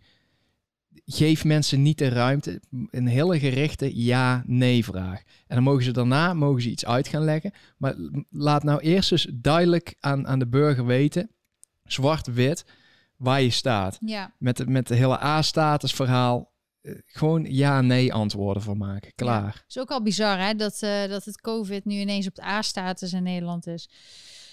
Ja, ik ben benieuwd. Stuur mij een uh, superchat of een ideal over eh, iets waar je het echt over nog wil hebben. Ik ga gewoon lekker door met. Ik ben overigens niet anti-Baudet, maar ik denk wel dat je kritisch moet zijn over de effectiviteit van, van hoe, hoe, dat hij het op dit moment aanpakt. En ik denk, ik denk inderdaad dat hij geschrokken is en ik denk niet dat dit op dit moment heel effectief is. Ik denk dat hij, hij had heel veel succes in het begin. En hij dacht, nou gaan we het varkentje wel even wassen. Maar toen is hij geschrokken, denk ik, van hoe het echt daar binnenin werkt. Nou, is er ook niet een paar keer al bij interviews naar boven gekomen dat hij de gemiddelde Nederlander iets hoger heeft zitten dan wat ze verdienen? Dat, ze, dat hij denkt, ja, maar als, als ik dit zie, dat begrijpt iedereen toch? Ja. begrijpt iedereen toch? Mensen zijn daar niet mee bezig. Mensen die gaan om negen uur naar zijn werk. De meeste mensen die komen om vijf uur thuis. Dan willen ze te vreten hebben. Dan kijken ze goede tijden, slechte tijden. En ze willen niet te veel gezeik horen. Klaar. En die gaan nergens anders op letten. Zolang ze dat kunnen doen. In het weekend uh, flink wat bier erin. En uh, uh, feesten. En dan weer hetzelfde riedeltje. En verder willen ze met rust gelaten worden. Die willen helemaal nergens over nadenken. Ik denk dat hij de politiek wat mooier wilde maken met zijn uil van Minerva en mooi praten, Latijn en zo. Ik heb ook Latijn gehad op school. Maar eigenlijk moet je gewoon, zoals Carolien van der Plas, gewoon heel simpel, boerenverstand, gezond, simpel, simpel uitleggen voor de mensen dat de, de meest simpele zielen, zoals je het dan zou zeggen, het kunnen begrijpen. Nou, Dick, je hebt er weer een comment over. Jij zegt, kijk naar Baudet bij Jorn Luca, dan wordt er veel duidelijk. Baudet is zeker niet gek. Hij ziet veel meer dan de gemiddelde mens die vooral de façade ziet. Ehm, ja, en het is gewoon moeilijk. Ik denk echt dat het uh, zijn positie. Ik zou niet daar in de Tweede Kamer willen zitten. Want je zit er ook zoiets mee. Ja, had ik dan niet beter buiten de Tweede Kamer door kunnen gaan met mijn movement? Maar ja, ik zit er nu wel, dus ik heb wel van binnenuit. Nee, nee, nee, want je, je, je merkt al, jij kent ook best wel veel mensen. Je merkt al dat uh, als je met hun praat, hoe het daar een beetje uh, werkt. En ik, als, je, als je daar niet, als je dan nooit op die manier meekrijgt, dan je hebt daar geen kijkje in normaal. Ze, ze houden zo'n façade op. Ze hebben dat zo afgeschermd. En het is zo... Je bedoelt achterkamertjes Ja, en dat is zo extreem ziek dat je je niet voor kan stellen dat het zo gaat. Het is niet te begrijpen als je dat niet eerste hand van iemand hoort of meemaakt, zoals zo'n Baudet nu meemaakt. Ja, dat wil ik zeggen. Het is niet te begrijpen hoe achterlijk en walgelijk dit is. Vertrouw mij, dit is echt smerig wat daar gebeurt. Maar dat is dus wat ik in het begin zei. Ik denk dat hij echt met positieve inzet, uh, positief erin is gegaan. En dat hij gewoon verrast is hoe het nou echt werkt. Het is niet een eerlijke uitwisseling van ideeën en dan stemmen voor de beste. Nee, het is allemaal bekokstoofd. En als ze jou niet moeten, dan gebruiken ze de media en allemaal andere dingen om jou weg te zetten als bijvoorbeeld racist. Terwijl bijvoorbeeld Rutte door een, een, een rechter ooit al is terecht gewezen voor zijn uh, racisme omtrent Somaliërs die hij wilde uitsluiten. Maar daar, daar kan hij wel iets van leren. Want hij, uh, elke keer als hij beticht wordt, maar zo, zo, ook heel vaak bij de PVV, als daar, ze daar weer een of ander achterlijk verzinsel naar boven brengen. hun zijn ergens te emotioneel. Want ze blijven daarop ingaan. En het, dat is hun goed recht. En het is ook echt iets, uh, die, die aantijging die ze continu krijgen, iets waar je eigenlijk tegen zou moeten verzetten. Um, zeker als het niet waar is. Alleen je ziet bij zo'n Rutte dat het veel effectiever is om het gewoon helemaal stil te zwijgen. Gewoon elke keer deflectie, elke keer als jij aangevallen wordt op een punt, uh, op zo'n punt, gewoon niet op reageren. Net doen of het niet bestaat. Maar dat is heel onnatuurlijk. Ja, dat is heel onnatuurlijk. Maar, dan maar die, man, die man is gewoon knettergek. Maar dan word je toch schiet. Dan word je schizofreen, ja. over wie heb je het dan? Zo'n Rutte. Dat je dat kan doen. Dat elke keer. Eh, stel, jij wist, je weet van, hé, hey, ik heb dit niet gedaan. En ze blijven jou daar maar mee om de oren slaan. Hij heeft zoiets.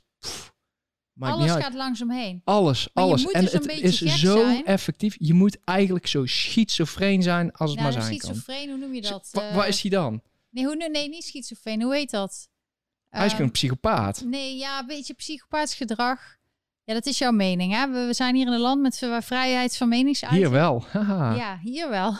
Ehm, ja, dat was ook belachelijk, hè, dat uh, Geert Wilders werd veroordeeld uh, door de Hoge Raad van dat hij geen vraag mocht stellen over minder minder in een politieke campagne. Dus gewoon beïnvloeding van politieke... Ja, maar waar is hij dan? Schizofreen? Hij, elke keer als hij ergens zit, dat, hij praat ergens over... Nee, hij oh, dat weet ik niet, dat weet ik niet. amnesie of dementie, want hij vergeet altijd dingen, herinnert zich nooit iets. Maar het is gewoon, je moet er gewoon, als jij een echt gevoelsmens bent en je, dat zie je ook aan zo'n uh, omzicht. Die, die, raakt, die barst in tranen uit als ze de verhalen hoort van de toeslagenouders. Omdat je dat voelt, die pijn van die mensen. En je wil het zo graag oplossen en het lukt niet. Er zijn mensen in de Tweede Kamer die tegenwerken. Dan kun je er onder doorgaan met een burn-out. En hebben heel veel mensen met die hooggevoelig zijn, die hebben er last van. En, maar dat zijn wel eigenlijk de mensen die je nodig hebt in de politiek. Omdat je het voor de mensen doet. Ja, want als je dan zo'n kaag ziet ja, er zijn, die hebben geen die gevoel. Die, uit, die heeft geen emotie. Dan krijg je een, een, een, een Dion of een Wilders of Van der Plas, Baudet, die, die uit emotie. En, en het enige wat Kaag zegt, dat bestrijd ik met alles wat ik heb. Nou, luister, ik ken geen enkel normaal mens die als ze aantijging krijgt van, van, van uh, knuffelen met, uh, hoe heet het, terroristen, die zegt, nou, dit bestrijd ik met al mijn energie. Doe eens normaal, mens. Kom op. Ja, dat is, maar in ieder geval. Uh, we, weten het allemaal. Ik denk dat de mensen in de chat het allemaal wel goed zien. Het is gewoon een, um, ja. En het is gewoon zwaar en je wil iets veranderen. Het is uh, niet iets wat je zomaar even doet. Het heeft een lange adem. Ook zelfs Forum, dat zag eruit dat hij heel veel zetels zouden kunnen krijgen. Maar de tegenwerking van bovenaf is zo groot dat hij moet een lange adem hebben. Wil hij echt verandering maken. Anders wordt het dus weer een LPF of zo nadat uh, wat er met Pim Fortuyn gebeurde. Uh, je moet gewoon sterke mensen om je heen hebben die zich niet um, snel van, weet je wel, door een aantekening of zo uit het veld laten slaan. Ik krijg zoveel mensen om me heen altijd gehad die aantijging hebben gehad. En ja, ik, ik ben heel rustig erin. En pas als echt een recht of als echt bewezen is dat, uh, dat iets is of zo, dan kun je daar nog altijd uh, op inspringen. Maar ik ben best wel rustig daarom. Elk denk ik, ik, zie vaak de patronen van, oh, krijg je weer zo'n media-offensief? Oh, toevallig net voor de verkiezingen. Hetzelfde als dat KG uh, documentaire net voor de verkiezingen wilde hebben. Want dan dacht iedereen, oh, wat een leuke vrouw. Weet je, alles. Ik zie gewoon die marketing trucjes. Ik zie zo ook bijvoorbeeld, ik had een tweet. Misschien kun je die even naar boven halen over uh, Hugo de Jonge had ik van de week getweet. Over dat het gewoon marketing trucjes één op één is. Gewoon wat hij doet over de, de hele vaccin. Dat hij al vorig jaar zei: nee, het enige wat ons kan helpen is een vaccin. Daarmee creëer je dus vraag. Dat is gewoon een marketing truc. Als je gewoon zegt: nee, je hebt echt dit, deze crème nodig. Als je puistjes hebt of uh, nee, dit is het enige wat echt werkt, ja, dan willen mensen dat toch proberen. Want ja, als je heel erg acne hebt of zo, dan wil je die crème gebruiken. Nou, dat, eh, dus je zorgt eerst dat er een vraag gecreëerd wordt. Daarna ga je dus zeggen, um, oh nee, het is nu echt voor zo, deze leeftijd. Er zijn maar uh, weinig vaccins bezig. Ja, ik heb heel veel al Ja, je laat het nu serieus. je laat het meteen zien voordat je het even opzoekt. Maar het maakt niet uit. Oh ja, maar is dit het of wat? Nee, dat is het niet. Want nee, ja, ik, ben het aan het zoeken. Want ik, zei wel, Nederland is een lockdown circus en Rutte en de jongen zijn de clowns. Nou, dat is dus wel. Weet je ook welke dag je dat uh, getwitterd hebt? Want nee, ik verbaas me elke keer op het moment dat jij dat ik eh, dit open. Want ik doe zelf niks met Twitter. Ik verbaas me hoe ontzettend actief jij bent. Oh ja, ik las ook bijvoorbeeld. Um, ja, je moet mijn Twitter ook in de gaten houden. Ik zit er nou nog steeds op. En um, ik deel gewoon ook wel berichten van mensen. Maar. Oh ja. Deze is ook helemaal geweldig. Die Schwab. We need to immunize the internet. Ja, want dat is, Want we moeten voorbereiden op een cyberattack en dan weet iedereen dat. Dus we moeten, we moeten voor het heel internet gaan censureren. Top. Ja. Goed idee. Goed idee. Misschien een keer met, met China gaan praten. Die hebben daar heel veel ervaring in al. Maar in ieder geval, ik kan het niet vinden. Maar ik had in ieder geval gezegd, dus de hele marketingstrategie, dat uh, als jij tegen mensen zegt, er is maar een beperkt aantal en het is heel moeilijk voor je het om te krijgen en het is nu voor deze leeftijd en als je het niet nu haalt, dan raak je het kwijt, dan heb je geen plaats meer, dan val je buiten de boot. Nou, de meeste... probeer schaarste te creëren. Schaarste is ook een marketingtruc. Als je dus iets op de markt brengt en je zegt het is maar zo lang uh, verkrijgbaar of zoveel oplagen, willen mensen dat hebben. Dat is een natuurlijke reactie van mensen. Dus die mensen willen niet buiten boot vallen. Als je dan ook nog zegt, we hebben nu een telefoonnummer voor bepaalde plekken waar nog een vaccin over is, kun je er helemaal naartoe rijden.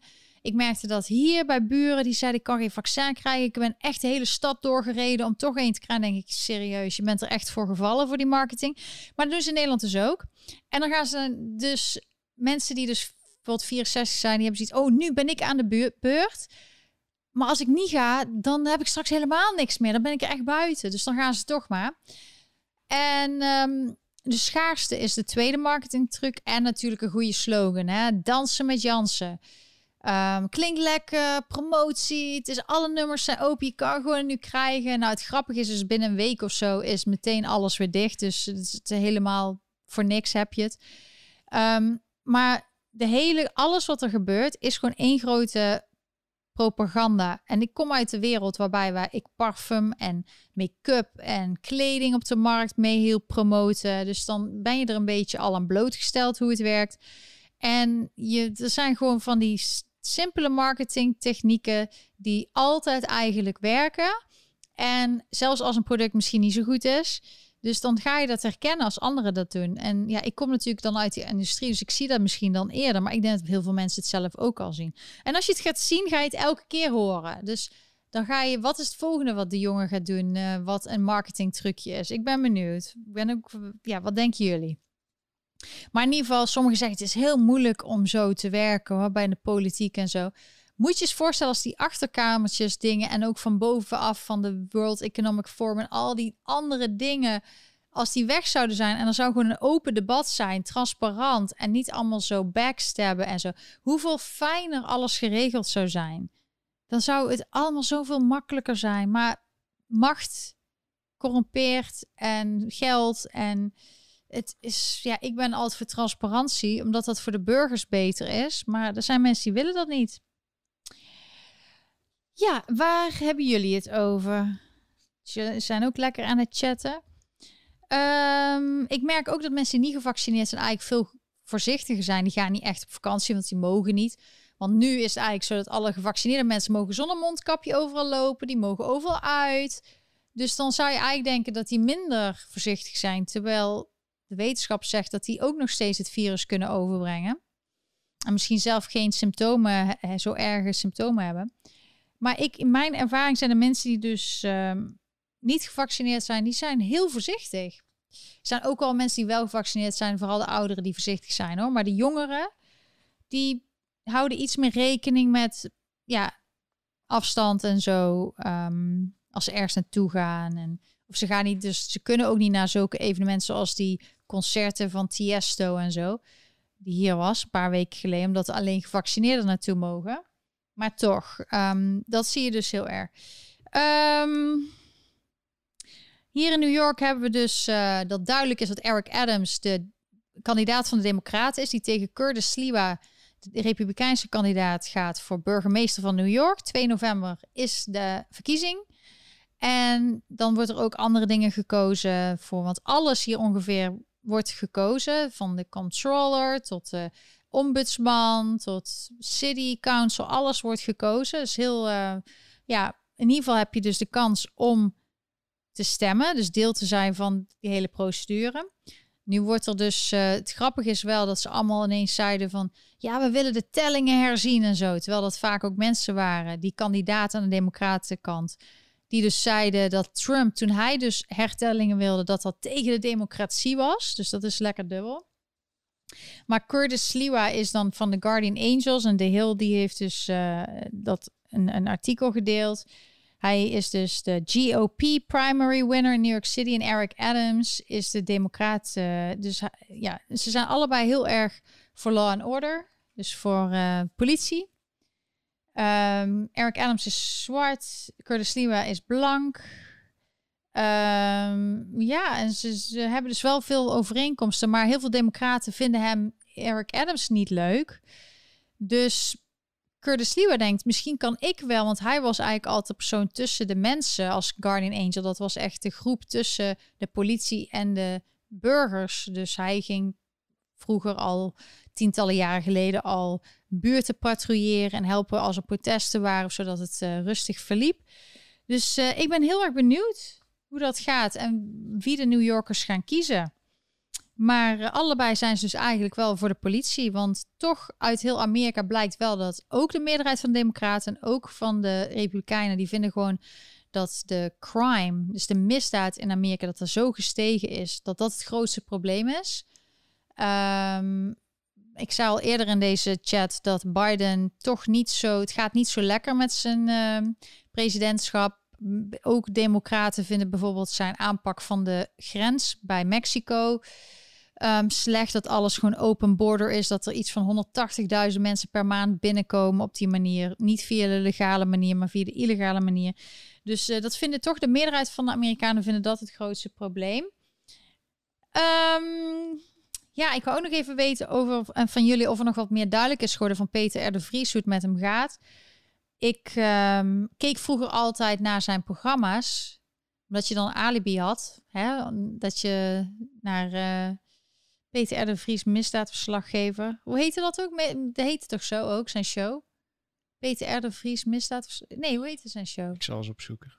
Maar in ieder geval, daarna is hij dus wat meer zich uh, gaan bemoeien met tv-shows en zo. En was ik het vaak niet met hem eens. Maar gewoon dat dit gewoon. Ja, ik ben niet verbaasd dat het kan in Nederland. Want we zagen het al met Dirk Weersum, die advocaat. We zagen met Pim Fortuyn. Ehm, we zagen het met uh, Theo van Gogh.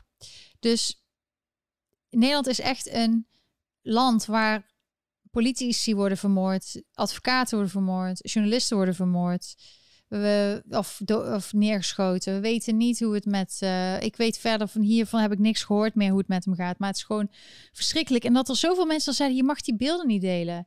Uh, hij deelt zelf ook altijd alles. Iedereen deelt altijd alles. En je kan van de media niet verwachten dat zij altijd het eerlijke beeld vertellen. En beelden zeggen toch meer dan woorden. En Pim Fortuyn was vol in het nieuws op de voorpagina. Iedereen moest het zien. Dus ik denk dat we alles voor iedereen altijd transparant moeten hebben. Alles wat op het publieke domein gebeurt, dat is gewoon, en het is nieuwswaardig, dan moet je gewoon kunnen delen. En dan is het aan de mensen zelf. Je kan wat een waarschuwing doen, bijvoorbeeld pas op gruwelijke beelden. Ik bedoel, hier wordt ook alles gewoon gedeeld. Alles wat op straat gebeurt enzovoort. Er staat wel bij gruwelijke beelden. Maar je kan dan zelf kiezen of je het wil zien of niet. Ik heb het dus niet gezien. Ik heb één video van ver af gezien, maar niet allemaal van dichtbij en zo. Uh, omdat ik krijg het beeld wel. Voor mij is het gewoon een flashback met toen met Pim Fortuyn. En uh, dat blijft gewoon altijd bij je. Maar het is gewoon de feiten. En het is heel slecht als je alleen maar focust op de resultaten van iets en niet over de oorzaak. Van hoe kan dit zo dat het in Nederland zo normaal is dat dit gebeurt? Um, daar moet je het over hebben. Het is Nathalie zegt dat Peter R. Vries buiten levensgevaar is. Oh, echt? Nou, als, als, als hij dit overleeft, dan is hij echt een baas, hè? Ja. Niet normaal. Dan heeft hij echt de dikste vinger naar iedereen gemaakt ooit. Ja, er, is, uh, er zijn wel eens echt, uh, ook hier in Amerika, wel eens mensen neergeschoten die daarna overleefd hebben. En dat is wel echt, er is wel echt, uh, inderdaad, die mensen hebben wel, dan denken mensen, wow, daar heb je gewoon geflikt. Ja, ik wens hem het beste. Dit wens je gewoon niemand toe, maar gewoon dat het in Nederland zo kan. En het grappige is dus dat in Nederland is eigenlijk allemaal gun control. Hè? Het is allemaal heel moeilijk om een uh, pistool te krijgen. En ook in New York en ook in Chicago hier. En de plekken waar juist heel veel gun control is, is juist vaak toch best wel veel gun violence. Omdat de criminelen zullen toch altijd de, de, de pistolen en de geweren kunnen vinden. Dus je ziet gewoon dat er een bepaalde plek in Amerika waar juist heel veel mensen een... Uh, een uh, pistool bij zich hebben, daar is het dan juist rustig. Omdat ze weten, ik ga daar niet iets overvallen, want iedereen loopt dan met een uh, gun. Ik zie dus- dat de broer van John van de Heuvel hier ook is, Kees van de Heuvel. Die zegt, ik weet, je hebt niet gezien hoe die geraakt is. Nee, maar ik, je, zag, je zag op een gegeven moment wel zo'n raar filmpje dat, dat er bloed uit zijn neus kwam. Nou, dat kan natuurlijk ook omdat hij heel hard neer is gevallen. Maar het, het zou ja, ze zouden daar wel iets meer duidelijkheid over kunnen geven. Ik snap dat dat ook ergens een beetje een familie uh, aangelegenheid is, maar gezien het zo, uh, zo groot in het nieuws is, want ik google net zijn naam en het is echt wereldwijd gewoon groot in het nieuws. zelf in Amerika hadden ze het erover. ja, dus misschien dat het ergens wel in publiek belang is om, om misschien iets, een tipje van de sluier op te lichten. Maar die plek daar, daar zijn toch ook wel meer camera's van uh, die hem filmen of de... Uh, maar het is ook raar, ik zag dat RTL Boulevard, die is dan ineens niet meer op tv omdat ze dan bedreigd worden en zo. Um, ja, het is, uh, ik wens gewoon... Ja, het bloed was heel licht. Is dat dan niet dat het zuurstofrijk bloed is? Als het licht is? Ik zou het niet weten. Ik ben geen medisch expert. Um, ja, we zullen er meer over horen. Maar die mensen die erbij waren, die het hebben zien gebeuren of wat dan ook, die en hem hebben gezien van dichtbij, dan, ja, dan dat is gewoon heftig. En ik, uh, we zullen er vast wel meer over horen, maar het is wel inderdaad bijzonder dat we er niet zoveel van hebben gehoord de afgelopen tijd. Maar ja, dat is gewoon Nederland, hè? Nieuwe Nederland. Er is gewoon, Nederland is uh, belastingparadijs voor het buitenland. Nederland is uh, narco-staat. Ja, het is, dat was echt tegelijk. Maar ja, waarom? Waarom, waarom, kan, waarom is Nederland zo zwak dat ze niet... Je, er, is toch, er zit gewoon echt bijna in het DNA van het land voort. Als zelfs, hier zijn volgens mij een aantal Nederlandse banken zelfs op hun vingers getikt omdat ze uh, accounts voor, van uh, uh, Zuid-Amerikaanse drugskartels oh, echt? onderhielden. Ja, zonder dat ze die checks deden, konden die mensen daar gewoon hun account openhouden. En ze weten gewoon, ze verdienen daar zo godsgruwelijk veel geld aan, dat het zal hun een zorg zijn of ze daar een boete voor krijgen of ze op zijn vingers getikt worden. Maar blijkbaar is er toch niemand meer echt verantwoordelijk voor. En dan zeg ik, nou jongens, niet meer doen hè. En dan, en dan horen wij van een paar honderd miljoen boete. Wat zal hun dan nou rotten? Interesseert ze toch niks? Ze, ze hebben toch al lang meer verdiend aan die mannen? Ja, ik denk dat er heel veel is wat wij niet weten. Maar als het ons nu, zoals bij die lockdown, raakt het gewoon iedereen. En dan is het wel tijd om je erin te verdiepen, om te kijken waar gaat het naartoe. En dan moet je misschien wel uitspreken, omdat het meeste, als het ons niet lastig valt, we hebben er niks mee te maken, oké. dan is het gewoon iets van, het is nog steeds niet goed, maar er is iets van waar je niks mee te maken hebt. Maar als je dan met die lockdown en zo, als je daar dan ehm, echt je leven wordt beïnvloed en je wordt kapot gemaakt, zoals bijvoorbeeld Duncan en Liska van uh, de Westergasterrein, die dan moet je gewoon op een gegeven moment iets zeggen. Of je laat je gewoon maar kapot maken zo, omdat je niet meer open mag en dat soort dingen. Of je spreekt je uit, dan heb je nog een kans. Dus ik ben altijd voor het uitspreken. En um, ja, dus hou mij ook op de hoogte vanuit Nederland. Als er nieuwsbericht zijn, stuur me door over uh, alles wat er gebeurt. Of nou Peter R. de Vries is of andere dingen. Ik ben gewoon benieuwd. Verder hou ik jullie hier op de hoogte met Amerika. Um, Tucker Carlson is heel goed bezig. Die van Fox. Ik ben benieuwd dat hij, of, dat hij nog bij, bij Fox zit. Maar hij spreekt zich wel heel erg uit van hoe kan het nou dat er zoveel mensen in Amerika denken dat er iets niet klopt. Waarom luister je niet naar? Waarom ga je dan niet, ja, waarom ga je er niet naar kijken? Naar die bijvoorbeeld verkiezingsfraude die dan wordt gezegd. Alleen aan de andere kant hoor je ook weer dat de eigenaar van Fox News had dus zelf gezegd: we doen gewoon Biden als winnaar uit laten komen s'avonds. Dat was ook in het nieuws ineens. Hij dat heeft beslist voordat er eigenlijk nog wat duidelijk was. Of Trump, ik weet het niet eens meer. In ieder geval, het is allemaal beslissingen van bovenaf en zo. Alles is met elkaar. Ehm, ja, de mensen in de top bepalen een beetje hoe het allemaal, wat er allemaal in de hand is. Hebben jullie trouwens mijn video gezien van mijn tripje door New York? Lonneke Tours New York. Ik heb weer een leuke video gedaan met een ritje door New York en daarna een heel leuk park. Wat heel veel mensen die hier als toerist komen niet eens weten. Die kennen alleen Central Park, maar we hebben ook Fort Tryon Park. En het is een heel leuk park. En um, ik voor de echte liefhebber van de stad, of die willen zien hoe het eruit ziet, is dat een hele leuke video om gewoon rustig op te zetten. Als je bijvoorbeeld iets aan het doen bent, werk, je wil gewoon even af en toe kijken of je bent gewoon geïnteresseerd in alle details, is dat een hele leuke video. En um, ja, zo blijf ik doorgaan. En als jij vindt dat ik bepaalde dingen moet zien. Ja, Dirk laat nu een stukje zien van een oud kasteelgedeelte. Dit was dus ooit een klooster. En, of de cloisters noemen ze het. Ehm, maar het was dus vroeger een huis van hele rijke mensen. is toen verkocht aan Billings heette die mensen. En is toen verkocht aan Rockefeller. En die heeft toen in het begin 1900 zoveel aan de stad gegeven. Dus een heel mooi park geworden. Aan de Hudson River heb heel mooie view. Dus wat je nu ziet is een beetje het midden van het park. Maar als je dan door gaat lopen, dan zie je echt de natuur. Wij zagen er allemaal wilde dieren en mooie rivieren, mooie planten en bloemen. was echt helemaal geweldig. Dus dat vond ik heel leuk om te doen. Want ondanks dat YouTube mij heel erg uh, probeert te onderdrukken, ga ik gewoon lekker door. Door. En gaan we gewoon samen nog steeds leuke live chats doen. En zie ik gewoon wat jullie willen dat ik maak. En ook via Superchats, je wil dat ik iets ga laten zien de volgende keer. Laat mij weten. Of als je een tip hebt, allemaal welkom. Maar check ook zeker of je deze video liked en of je gesubscribed bent. Want dan kan ik zien of het weer gebeurt.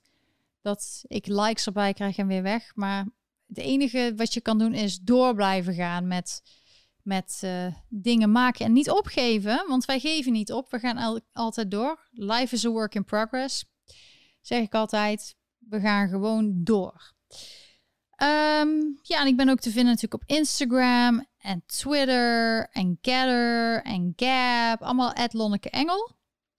Je had nog wat vandaag van deze week als uh, van waar het naartoe gaat met de toekomst. Jij was naar Whole Foods geweest, wat een supermarkt is. En daar viel je wat op, Dirk. Vertel eens. Dat ze alle snelkassers nou al weg hebben gehaald. Dus de, Whole Foods, vroeger was dat heel druk. Uh, voor de lockdown, voor, voor corona. Um, Amazon heeft Whole Foods toen overgenomen. Uh, tegelijkertijd waren ze, of net daarvoor waren ze ook al bezig met um, uh, Amazon Go, dus uh, cashierloze winkels. Um, maar ze wilden dat ergens uitrollen, hebben ze Whole Foods overgenomen. en je ziet nou langzaam dat alles, alle medewerkers, alle vaste medewerkers daar uitgedrukt worden. Dus Whole Foods had een eigen bezorgservice. Die mensen die zijn er allemaal uitgeschopt meteen nadat Amazon het overnam. Het is allemaal freelance work, werk geworden. Um, tijdens de corona uh, zag je dat er steeds meer shoppers rondliepen. Dus niet mensen die zelf winkelen, maar er staat een hele batterij mensen klaar, ook zelfstandigen, binnen Whole Foods, die een job aan kunnen nemen om voor andere mensen te winkelen. Vervolgens staat er een hele berg mensen buiten klaar die freelance dingen kunnen bezorgen voor mensen. Dus Whole Foods heeft op die manier helemaal niemand meer in dienst. En nu hebben ze dus alle snelkassas weggehaald en daar hebben ze uh, self-checkouts van gemaakt. Um, dus die konden ook moven. De gewone kassa's, er staan 20 kassa's, als ik het goed zeg uit mijn hoofd. Uh, daar zitten nog maar twee mensen. Um, dus die, zijn ook al, die konden ook al moven. Uh, dus ik ben heel benieuwd wanneer ze iedereen eruit gaan schoppen en wanneer het allemaal Amazon Go-achtige winkels worden. Ja, dus er is steeds meer werknemers worden weg. Nee, het is hetzelfde riedeltje als wat er in Nederland ook al heel lang speelt. Dat alles uh, naar ZZP moet. Dat niemand meer mensen in dienst wil. Niemand heeft meer baanzekerheid. iedereen staat daar echt. Mensen gaan daar s ochtends naartoe. Ik heb met een paar van die mensen gepraat. die moeten hun app aanzetten. Die moeten daar in een bepaalde radius omheen zijn om een een job aan te kunnen nemen. Die hebben geen baanzekerheid op het moment dat ze daar komen, maar die moeten daar wel zijn en hopen dat ze iets op kunnen pikken. Ehm, dus die, die hebben totaal geen zekerheid meer. Dit is, dit is, niet, dit is gewoon een hele rare situatie. Maar Amazon zelf, die heeft nu wel een union. Hè? Dat was toch gestemd voor om een union op te, op te zetten. En daar was Amazon zichzelf eigenlijk niet voor. Amazon is dus de eigenaar van Whole Foods. Maar ja, is dat nou wat we willen? Winkels waar er straks geen mensen meer zijn die alles zelf check-out, maar allemaal camera's die op je staan en alles wordt automatisch van je rekening afgehaald. Um, ik hou ervan om met mensen te praten. En bij kruidenier en slager ook nog zoiets. Gisteren was je bij een andere winkel en dan had je vlees gekocht en die was over de datum al drie dagen. Je hebt gewoon werknemers nodig die de hele tijd alle producten nakijken of ze nog gezond zijn. Je kan niet gewoon maar die winkels gewoon leeg hebben en dat mensen binnenkomen wat dingen pakken en dan automatisch af. Uh, dus, dus je hebt gewoon altijd wel mensen nodig. Alleen, ja, het is heel jammer dat je dus echt de verandering hier ziet. En de COVID gebruikt gewoon als excuus om heel veel mensen op straat te zetten. Dat is dus heel erg jammer.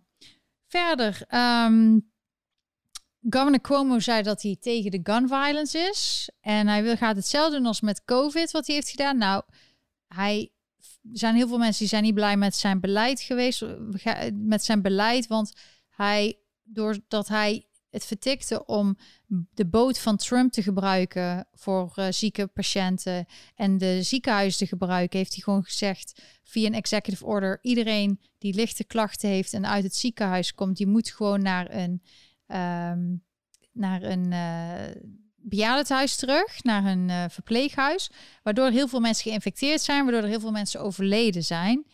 Um, dus als hij zegt, we gaan hetzelfde aanpakken als met de COVID-crisis, heb ik daar niet echt uh, veel vertrouwen in.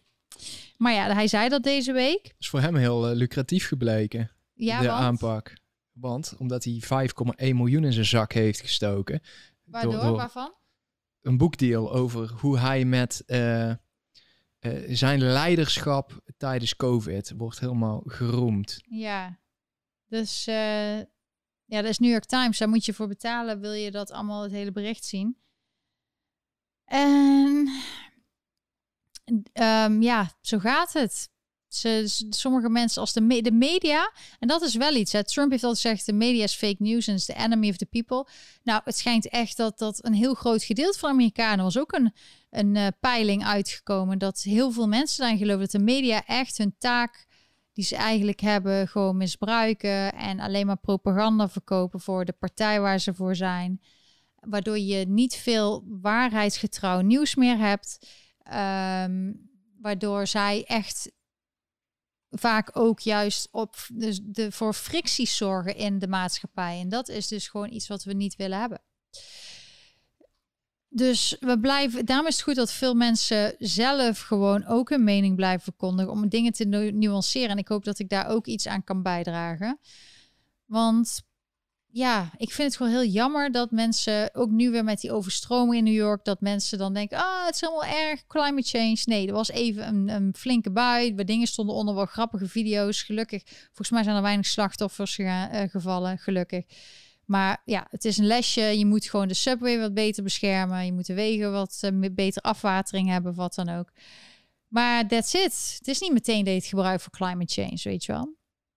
Verder ben ik, uh, ik zeg altijd, ik verbeter mezelf elk jaar weer, elk jaar. Maar je ziet trouwens been hierachter, waar die zit allemaal te strekken en een gezicht te laten zien, zo grappig. Zorgt dat meer voor dat er spannende dingen gebeuren hier ik ben gewoon elke dag bezig en elke week om dingen te verbeteren. Ik heb hele Dirk en ik zijn echt bezig met superleuke designs voor onze nieuwe merchandise. Uh, we hebben er ook al een soort kleine promo video van gemaakt en Um, maar die kunnen we nog niet laten zien, want het is nog niet allemaal af. Maar dat is echt super leuk. Dus daar ga ik elke keer mee. Het ontzettend veel moeite met het feit dat we die nog niet kunnen laten zien. Nee, ja, het is heel vet. Dus daar zie je dan uh, volgende week. We gaan deze week misschien ook een, door de week een keer een live chat doen om te testen hoe uh, het streamen is. Of, of bijvoorbeeld via Facebook en Twitch en YouTube tegelijk te streamen. Of dat interessant is. Ja, ik vind eigenlijk Facebook niet, uh, daar heb ik weinig interactie mee. Maar er zijn gewoon mensen die gebruiken alleen Facebook. Dus ja, waarom gaan we dat niet een keer proberen? Je moet gewoon door blijven gaan. Niet vast blijven zitten in je dagelijkse sleur. Jezelf elke keer verbeteren. Ik doe dat zelf ook. Uh, ook met mijn gezondheid ben ik al jaren bezig om te verbeteren. Ook met mijn ontwikkeling, met de dingen die ik eerst niet durfde of niet kon. De mensen die mij vanaf het begin volgen dat ik livestreams doe, weten dat ook. Ik had heel vaak een paniekaanval tijdens een live uitzending. Kon ik niet meer praten en zo. Maar je moet het gewoon blijven doen. Dan wordt steeds makkelijker en dan heb je geen stress meer op een gegeven moment. En dan kun je het weer en dan verbeter je livestreams. En zo doe ik dat ook. En ook qua gezondheid ik ben sinds deze week weer gaan pileren. Pilates. Pileren. Jij noemt altijd pileren. Werkt wel dus. Dirk maakt altijd... Jij moet echt een woordenboek beginnen. Jij maakt altijd nieuwe woorden. Pileren. Maar uh, dus Pilates dus. En dan vind ik gewoon een video op YouTube uh, van iemand die dat heel goed kan. En dan begin ik bij de beginnersles. En ik ben er dus achter. Ik dacht, ik kan nooit sporten. Maar ik kwam er dus nou achter dat als ik het om negen uur s'avonds doe net voordat ik naar bed ga, dan heb ik, kan ik het gewoon. Dan kan ik daarna meteen rusten. En dan doe ik het ook. En dan heb ik er niet zo last van de volgende dag. Meteen dus, rusten? Als je... Het ja, is net dan... of je een energieboost krijgt daarna. En dan hou je mij tot half één wakker. Nee, dat, is, dat was alleen omdat uh, die Conor McGregor uh, aan het... Ja, uh... nou, hey, serieus. Gewoon, mijn vrouw kijkt gewoon, blijft gewoon wakker voor MMA. Ja, dat was ook omdat Hoe geweldig was. is iedereen, dit? Iedereen was gewoon aan het kijken. En het ging maar meer om de entourage en zo dan om het gevecht zelf, want dat was nogal heftig. Maar uh, ik, ik, vond het wel meevallen. Ik vond best wel een strategisch gevecht. Uh. Ja, maar ik heb vooral, ik heb vooral de, de mensen die er aanwezig waren, die allemaal foto's behind the scenes en ook met Trump en zo, daar was ik een beetje aan het kijken van wie er allemaal waren. Dus daarom was ik nog uh, wakker. Maar in ieder geval, ik kwam er dus achter dat voor mij, zo werkt voor iedereen wat anders, dat ik nu dus weer elke dag heb ik gesport. En um, wat ik eerst dacht dat ik dat niet kon, en misschien kon ik dat niet. Ik ben nu mezelf aan het verbeteren. En deze tijd, dat het nu wat rustiger is, dat er wat minder lockdown-regels zijn, om mezelf te verbeteren. Dirk is met de studie bezig, ik ben met uh, de Pilates bezig. En zo moet je gewoon je hele leven, elke keer als het goed gaat, jezelf verbeteren. En niet het goed genoeg vinden, maar gewoon doorgaan en iets vinden wat je jezelf kan ja, dat je kan verbeteren en dat, dat, dat je nieuwe dingen leert. Want als je dat niet doet, dan gaan je hersencellen gewoon afsterven, heb ik het gevoel. Ehm, en ik wil gewoon, als je gewoon blijft leren, dat merk ik ook met de oudere mensen die ik ken in New York, die zijn nog steeds studies aan het doen, met jongeren aan het praten, nieuwe skills aan het leren. Ehm, dus het maakt niet uit wat verleeft. En dat is iets wat ik een probleem heb in Nederland. En waar ik van hou in Amerika. Is dat in Nederland wordt echt gezegd 65 mee einde van je leven. Terwijl hier beginnen mensen gewoon een nieuw bedrijf. Of een nieuwe carrière. Of gaan ze ineens handelen aandelen of wat dan ook. Of ze gaan op een cursus uh, schilderen. Ehm, en in Nederland wordt dan echt zo gedaan. Dan ben je klaar met je leven. Je moet dan met pensioen. Hier zijn er gewoon ook mensen zoals dokters. Die gaan gewoon door tot een tachtigste. Omdat ze het leuk vinden. En of omdat ze het misschien moeten financieel, of dat het gewoon fijn is, omdat ze het gewend zijn. Maar het is niet zo van dat er echt zo wordt gedaan, dan is je leven over. Nee, je leven gaat gewoon door tot het einde van je leven. En je moet gewoon elke dag bezig blijven om te ontwikkelen, te leren. En ieder persoon is belangrijk. En ik leer heel veel van. Ik vind zelf ook hoe ouder ik word, hoe meer ik dingen begrijp, hoe rustiger ik word, hoe. Um, dus ik vind het ouder worden op zich helemaal niet zo'n probleem. Want als jij focust vooral op het geestelijke en je eigen ontwikkeling, dan, dan zie je gewoon dat je elke keer wat verbetert. Dat is even. Overigens, ik kan trouwens nergens vinden uh, of Peter R. buiten levensgevaar is. Wel een heel vies, walgelijk dingetje weer. Uh, en, en zo laat de media zich weer van zijn beste kant zien. Blijkbaar is er, uh, zijn heel veel mensen die roepen op om eh, de crowdfunding voor Tanja Groen te sponsoren. Eh, zodat er 1 miljoen aan tipgeld uh, opgehaald wordt. dus iedereen doet dat met goede bedoelingen. En die walgelijke media's, die, of media, sorry, die profiteren dan weer van die headline. Half miljoen euro opgehaald. oproep tot crowdfunding, bla bla bla. Waarom hebben die mensen niet het fatsoen om er dan een linkje in te zetten. Zet dat linkje er gewoon in, zodat mensen, zodat, ze, zodat je ook eens iets voor iemand anders doet en het niet alleen maar lijkt of je voor eigen gewin zo'n stom stukje schrijft. Ja, dus ze willen wel dat mensen komen kijken, maar ze geven niet even, er is geen link naar de... Alleen maar interne links naar uh, andere artikelen van hun. Er is geen link naar uh, ja, dat is vreemd natuurlijk. Ja. Nee, dat is zielig. is echt heel zielig gewoon. Ja, maar uh, ik weet niet hoe die situatie daar is. Er was een zaak, toch? Ik weet niet hoe het zit. Maar um, ja, dat was uh, een beetje onze week. Wij, hebben, wij zijn gewoon doorgegaan met heel veel leuke nieuwe dingetjes voor deze live chat. Letterlijk alles is klikbaar behalve de link naar de gouden tip. Heel knap. Ja, oké. Dat is voor iets wat jij opgevallen. Dus is dat, uh, hebben jullie verder nog iets wat je wilt delen? Laat het weten. Laatste ronde. Um, ja, in, in, een echte bar en zo is, zul je dat niet zien. Oh ja, dit is nog iets wat ik wilde zeggen. Uh, iemand had zoiets geplaatst van, ken die grap van mensen die dus een prik namen om te dansen met Jansen? Nou, die gingen dus niet. Nou, dat is één grap. Maar ik had dus een tweet ook geplaatst van... Uh, ik ken je dat verhaal of uh, ken je dat verhaal van die persoon die tegen een andere persoon zegt dat die willen gaan vaccineren omdat ze op vakantie willen? Terwijl de persoon die niet gevaccineerd is, lekker op vakantie is, terwijl die persoon die wel wil vaccineren thuis zit. Veel te moeilijk.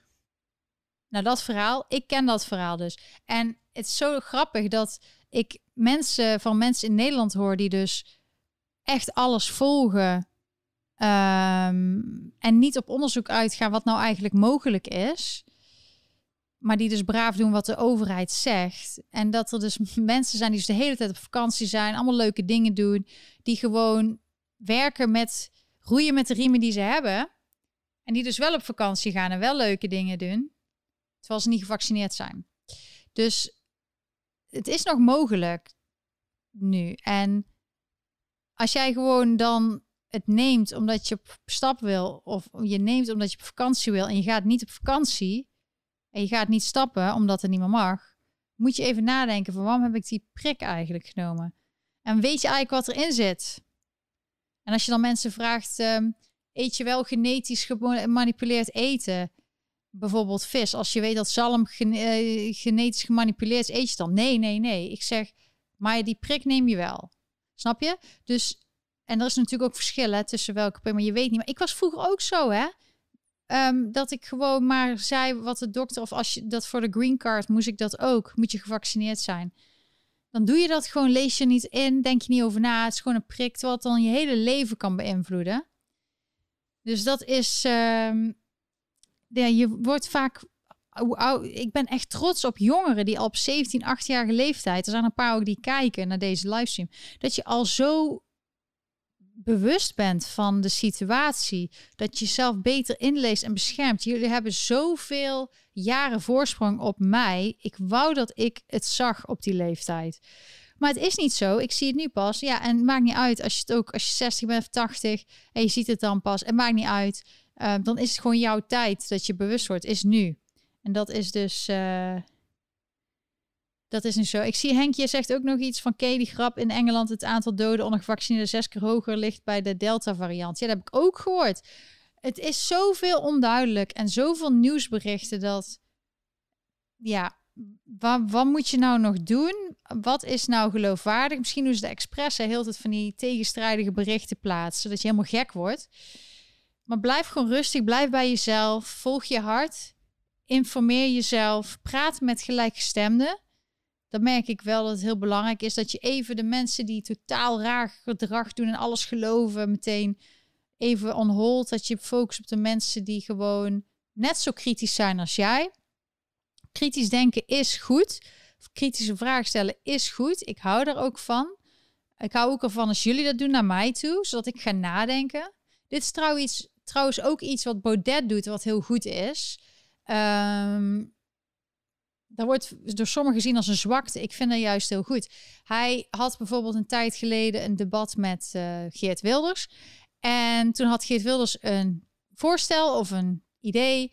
En toen zei hij zo, ja, kan ik wel eens over nadenken. Of weet niet precies wat hij zei. Dat is echt een van zijn allerbeste eigenschappen in mijn ogen. Dat als hij iets niet weet, dat hij het gewoon eerlijk zegt. Als iemand met een argument komt, dat hij daar open voor staat. Daar kan echt iedereen nog iets van leren. Ja, dus dat is, vind ik dus een. We hebben het nu de hele tijd ook over Baudet gehad in het begin. Maar dat is juist een kwaliteit van mensen. Dat je wordt eerlijk, niet allemaal stoer dat ik weet alles. Nee, je weet nooit alles. En je blijft altijd leren. En er zijn altijd mensen die iets beter weten. En als iemand iets kritisch. Kritische vragen zijn goed. Als je daar niet mee om kan gaan, dan is er iets raars met je aan de hand. Als iemand daar geen antwoord op wil geven of ze willen dingen verzwijgen of ze gaan juist mensen demoniseren omdat ze die vragen stellen, dan is er een probleem. Waarom houd je, en dat is bij uh, die vaxgedoe uh, en dat is bij, uh, bij politici, waarom demoniseer je bepaalde mensen? En dat is dus de, dat is voor mij, als ik dat zie gebeuren, dan heb ik meteen gezegd: hey, die persoon heeft misschien wel een punt. Dus dan heb ik juist meer aandacht voor die persoon die zo gedemoniseerd wordt. Dus bij mij werkt dat soort gedrag averechts, omdat ik dus dan juist meer aandacht heb voor die persoon die ze proberen weg te zetten als gek. Je ziet dat nu ook bij die hele, dat hele gedoe in Amerika met January 6th. Daar die, er zijn gewoon mensen die daar aanwezig waren, die uh, nog steeds in zwaar beveiligde gevangenissen zitten. Trump heeft laatst ook opgeroepen van wie heeft Ashley Babbitt vermoord. Dat is nog steeds niet duidelijk. Lijkt een security officer te zijn van iemand uh, in. En, en hij zegt alles komt uit. Maar die mensen die dus echt mensen hebben vermoord of uh, zwaar geweld hebben gedaan van, tijdens die protesten vorig jaar. Die zijn allemaal vrijgesproken, zijn allemaal op straat. Al die mensen die alles geplunderd hebben enzovoort. Dus er is heel erg die, die tweedeling. Daarbij heb je ook dat veel mensen nog uh, proberen Amerika en de, de Amerikaanse vlag als racistisch weg te zetten. En dus hier is zoveel strijd. Maar blijf alsjeblieft kritisch. Blijf die vragen stellen. Victor zegt, uh, Baudet vroeg zich laatst af of er ergens in de wereld nog een politicus is uh, die zegt wat hij ook zegt. Nou, die waren er toch? Ja, die zijn Die man in Haiti en die man in... Uh, ja, die zijn vermoord. Ja, die zijn er alleen niet meer. Ja. Dat was ook zoiets van, die waren kritisch en die zijn ineens allemaal dood. Ja, het is, het is heel raar. Maar gelukkig zijn er nog gezonde mensen met gezond verstand in mijn chat. En dat vind ik altijd heel leuk. Elke week krijg ik daardoor weer de hoop. En wij, wij focussen, laten we ons focussen op de kleine dingetjes. Niet op die hele grote problemen. Daar moeten die mensen die daar allemaal in de top zitten maar mee dealen. Maar gewoon begin bij het de grassroots, als ze dat hier noemen. Gewoon uh, boots on the ground. Gewoon klein beginnen. Eerst bij jezelf, bij je omgeving. Dat is echt ook mijn filosofie met Organize Your Life. Een bedrijf wat ik al meer dan tien jaar, of bedrijf, uh, filosofie die ik al meer dan tien jaar heb. Um, je moet eerst jezelf helpen zelf ontwikkelen en dan kun je anderen helpen. En je begint eerst bij je omgeving beïnvloeden, de juiste mensen om je heen te verzamelen, dan grotere groepen. En wat jullie doen, chats, dat je gelijkgestemden, ga elkaar ook volgen. Volg mij, ik volg ook anderen. Um, dat is ook het leuke, als je mij maandelijks steunt, dan ga ik je ook volgen. Dan moet je maar even, als je dat doet, even je informatie sturen op je social media. Ga ik jou ook volgen, zo ben je ook deel van. Dus dat is niet alleen dat jij mij dan maandelijks steunt. De link staat hier trouwens onder. Maar dan is het ook dat ik jou ga volgen en ga kijken waar jij het allemaal over hebt. Waardoor je ook nog meer met elkaar wordt verbonden. En um, dat, uh, ja, die januari 6 Lego set. Er werd dus, uh, dat schijnt dus iemand te zijn dat. Er was een verhaal ik weet niet of je het hebt gezien. Misschien kun jij het eventjes nog naar boven halen. Dat er, het was ineens een nieuws, een verhaal de FBI, iemand die dus bij January 6 aanwezig was, waar ze binnengevallen en ze hadden een de Capitol Hill set. Dat is dus een Lego set van de mooie Capitol Hill. Die was intact, stond die, was die in elkaar gezet. Maar nu zag ik een ander bericht, zei ja, dat was niet waar. Het zat in de doos. En ik heb ook laatst Lego met Lonneke gedaan of with Lanneke. Ik dat, omdat ik Lego kreeg voor mijn verjaardag van Friends. Ik heb nog steeds een set, set staan. Nou hier, Business Insider. FBI sees a Lego set of the US Capitol building. From a January 6 riot suspects. Dus zelfs Lego, als je een set hebt van iets, dan is dat dus schijnbaar verdacht. Um, ja, dus ik dacht ook al, kan ik dan nog wel Lego maken? Want voor hetzelfde. Dat is wel echt een mega compliment aan Lego. Als je dat eh, kan gebruiken eh, voor, voor een planning van iets. Ja, dan is. Snode gedachten en intenties. Ja, ja ik. Ja, een compliment. Niet, het is, het is een bizarre wereld. Um, dus ik denk dat het gewoon. Het is heel leuk politiek. Het is heel leuk, of niet leuk. Maar echte verandering begint bij jezelf. Dat is echt zo. Hoe je je geld uitgeeft, met welke mensen je omgaat, hoe kritische, welke kritische vraag je stelt, hoe je jezelf opstelt naar andere mensen, hoe je jezelf beschermt, hoe je zelf je leven leidt met anderen, hoe je andere mensen vindt die gelijkgestemd zijn. Jij hebt het eigenlijk best wel veel controle, maar je weet het nog niet.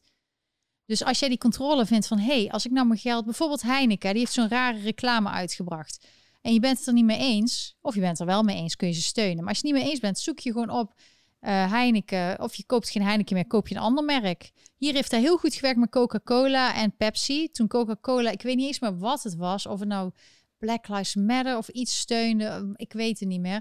Was het niet met Kendall uh, Jenner, Pepsi? Ja, maar dat is lang. Nee, dat is lang geleden. Ik heb het over recent. Dat mensen ineens geen Coca-Cola meer kochten, maar Pepsi. Dus je kan als consument heel erg duidelijk je stem laten horen. Doordat je bepaalde dingen dan zegt van dit kan niet. En ik koop normaal als Heineken, maar ik sta er niet meer achter. Ik doe dat zelf ook met producten waarvan ik ineens zie van nou, wat zij nu zo zeggen, dat ik kan het veranderen. Dus ik ga op zoek naar een ander product die het kan vervangen. En toevallig, ik zal het volgende week laten zien, maar er was uh, één merk die had zichzelf, uh, vond ik, te bond gemaakt met hun uitspraken. En ik gebruikte dat superveel. Toen ben ik gewoon rustig de tijd genomen om een ander merk te zoeken. En nu ben ik dus, omdat ik het getest heb, een ander merk is ook goed, ben ik overgestapt. Dus je hoeft niet meteen de deur dicht te gooien. Maar neem even de tijd om naar alternatieven te zoeken waar je misschien nooit, wat je misschien nooit echt deed. Maar nu is de tijd van hey, zij doen raar. Ik ben altijd normaal klant, ik heb er nooit over nagedacht. Ik ga even mijn tijd gebruiken om uit te zoeken welke producten niet door dit bedrijf worden gemaakt. En Heineken heeft heel veel verschillende producten. Dus uh, ik heb dat ook op Twitter geretweet van Jade Kuit van BPOC. Die had dus een lijstje gemaakt van merken. En dan kun je gewoon zelf beslissen. Staken achter, staken niet. En jullie hebben wat dat betreft zoveel uh, kracht met hoe je je geld uitgeeft. En heel veel mensen vergeten dat, maar dat heb je echt. Um, dus ik denk ook dat je, dat, je, dat je gewoon hoe meer je weet, hoe meer controle je hebt over je eigen leven. Daarmee wil ik eindigen vandaag. Dankjewel allemaal voor het kijken. Like, subscribe. Ik hoop dat jullie de volgende week ook weer bij zijn. Gezellig. Gaan we weer chatten over alles. Um, nogmaals, vind je het leuk wat ik doe? Deel deze video dan met mensen. Vraag ze of ze de volgende keer ook live bij aanwezig zijn. Want YouTube helpt mij niet. Dus ik ben van jullie afhankelijk. Deel het via Instagram, Twitter, wat dan ook. Uh, volg me daar ook. Het is ja, Gather, op al die alternatieven ben ik ook. Dus ik ga daar ook kijken. En als je me wil steunen, echt ben ik je dankbaar. Dan kom je dus in mijn netwerk ook. En dat is ook een manier zodat je mij kan helpen en ik dit kan blijven doen. Dankzij jullie. Dankjewel. Dirk ook dankjewel. Been ook. Ja, Been ligt lekker te slapen nog steeds. Um, en tot de volgende week. Bye bye. Doei.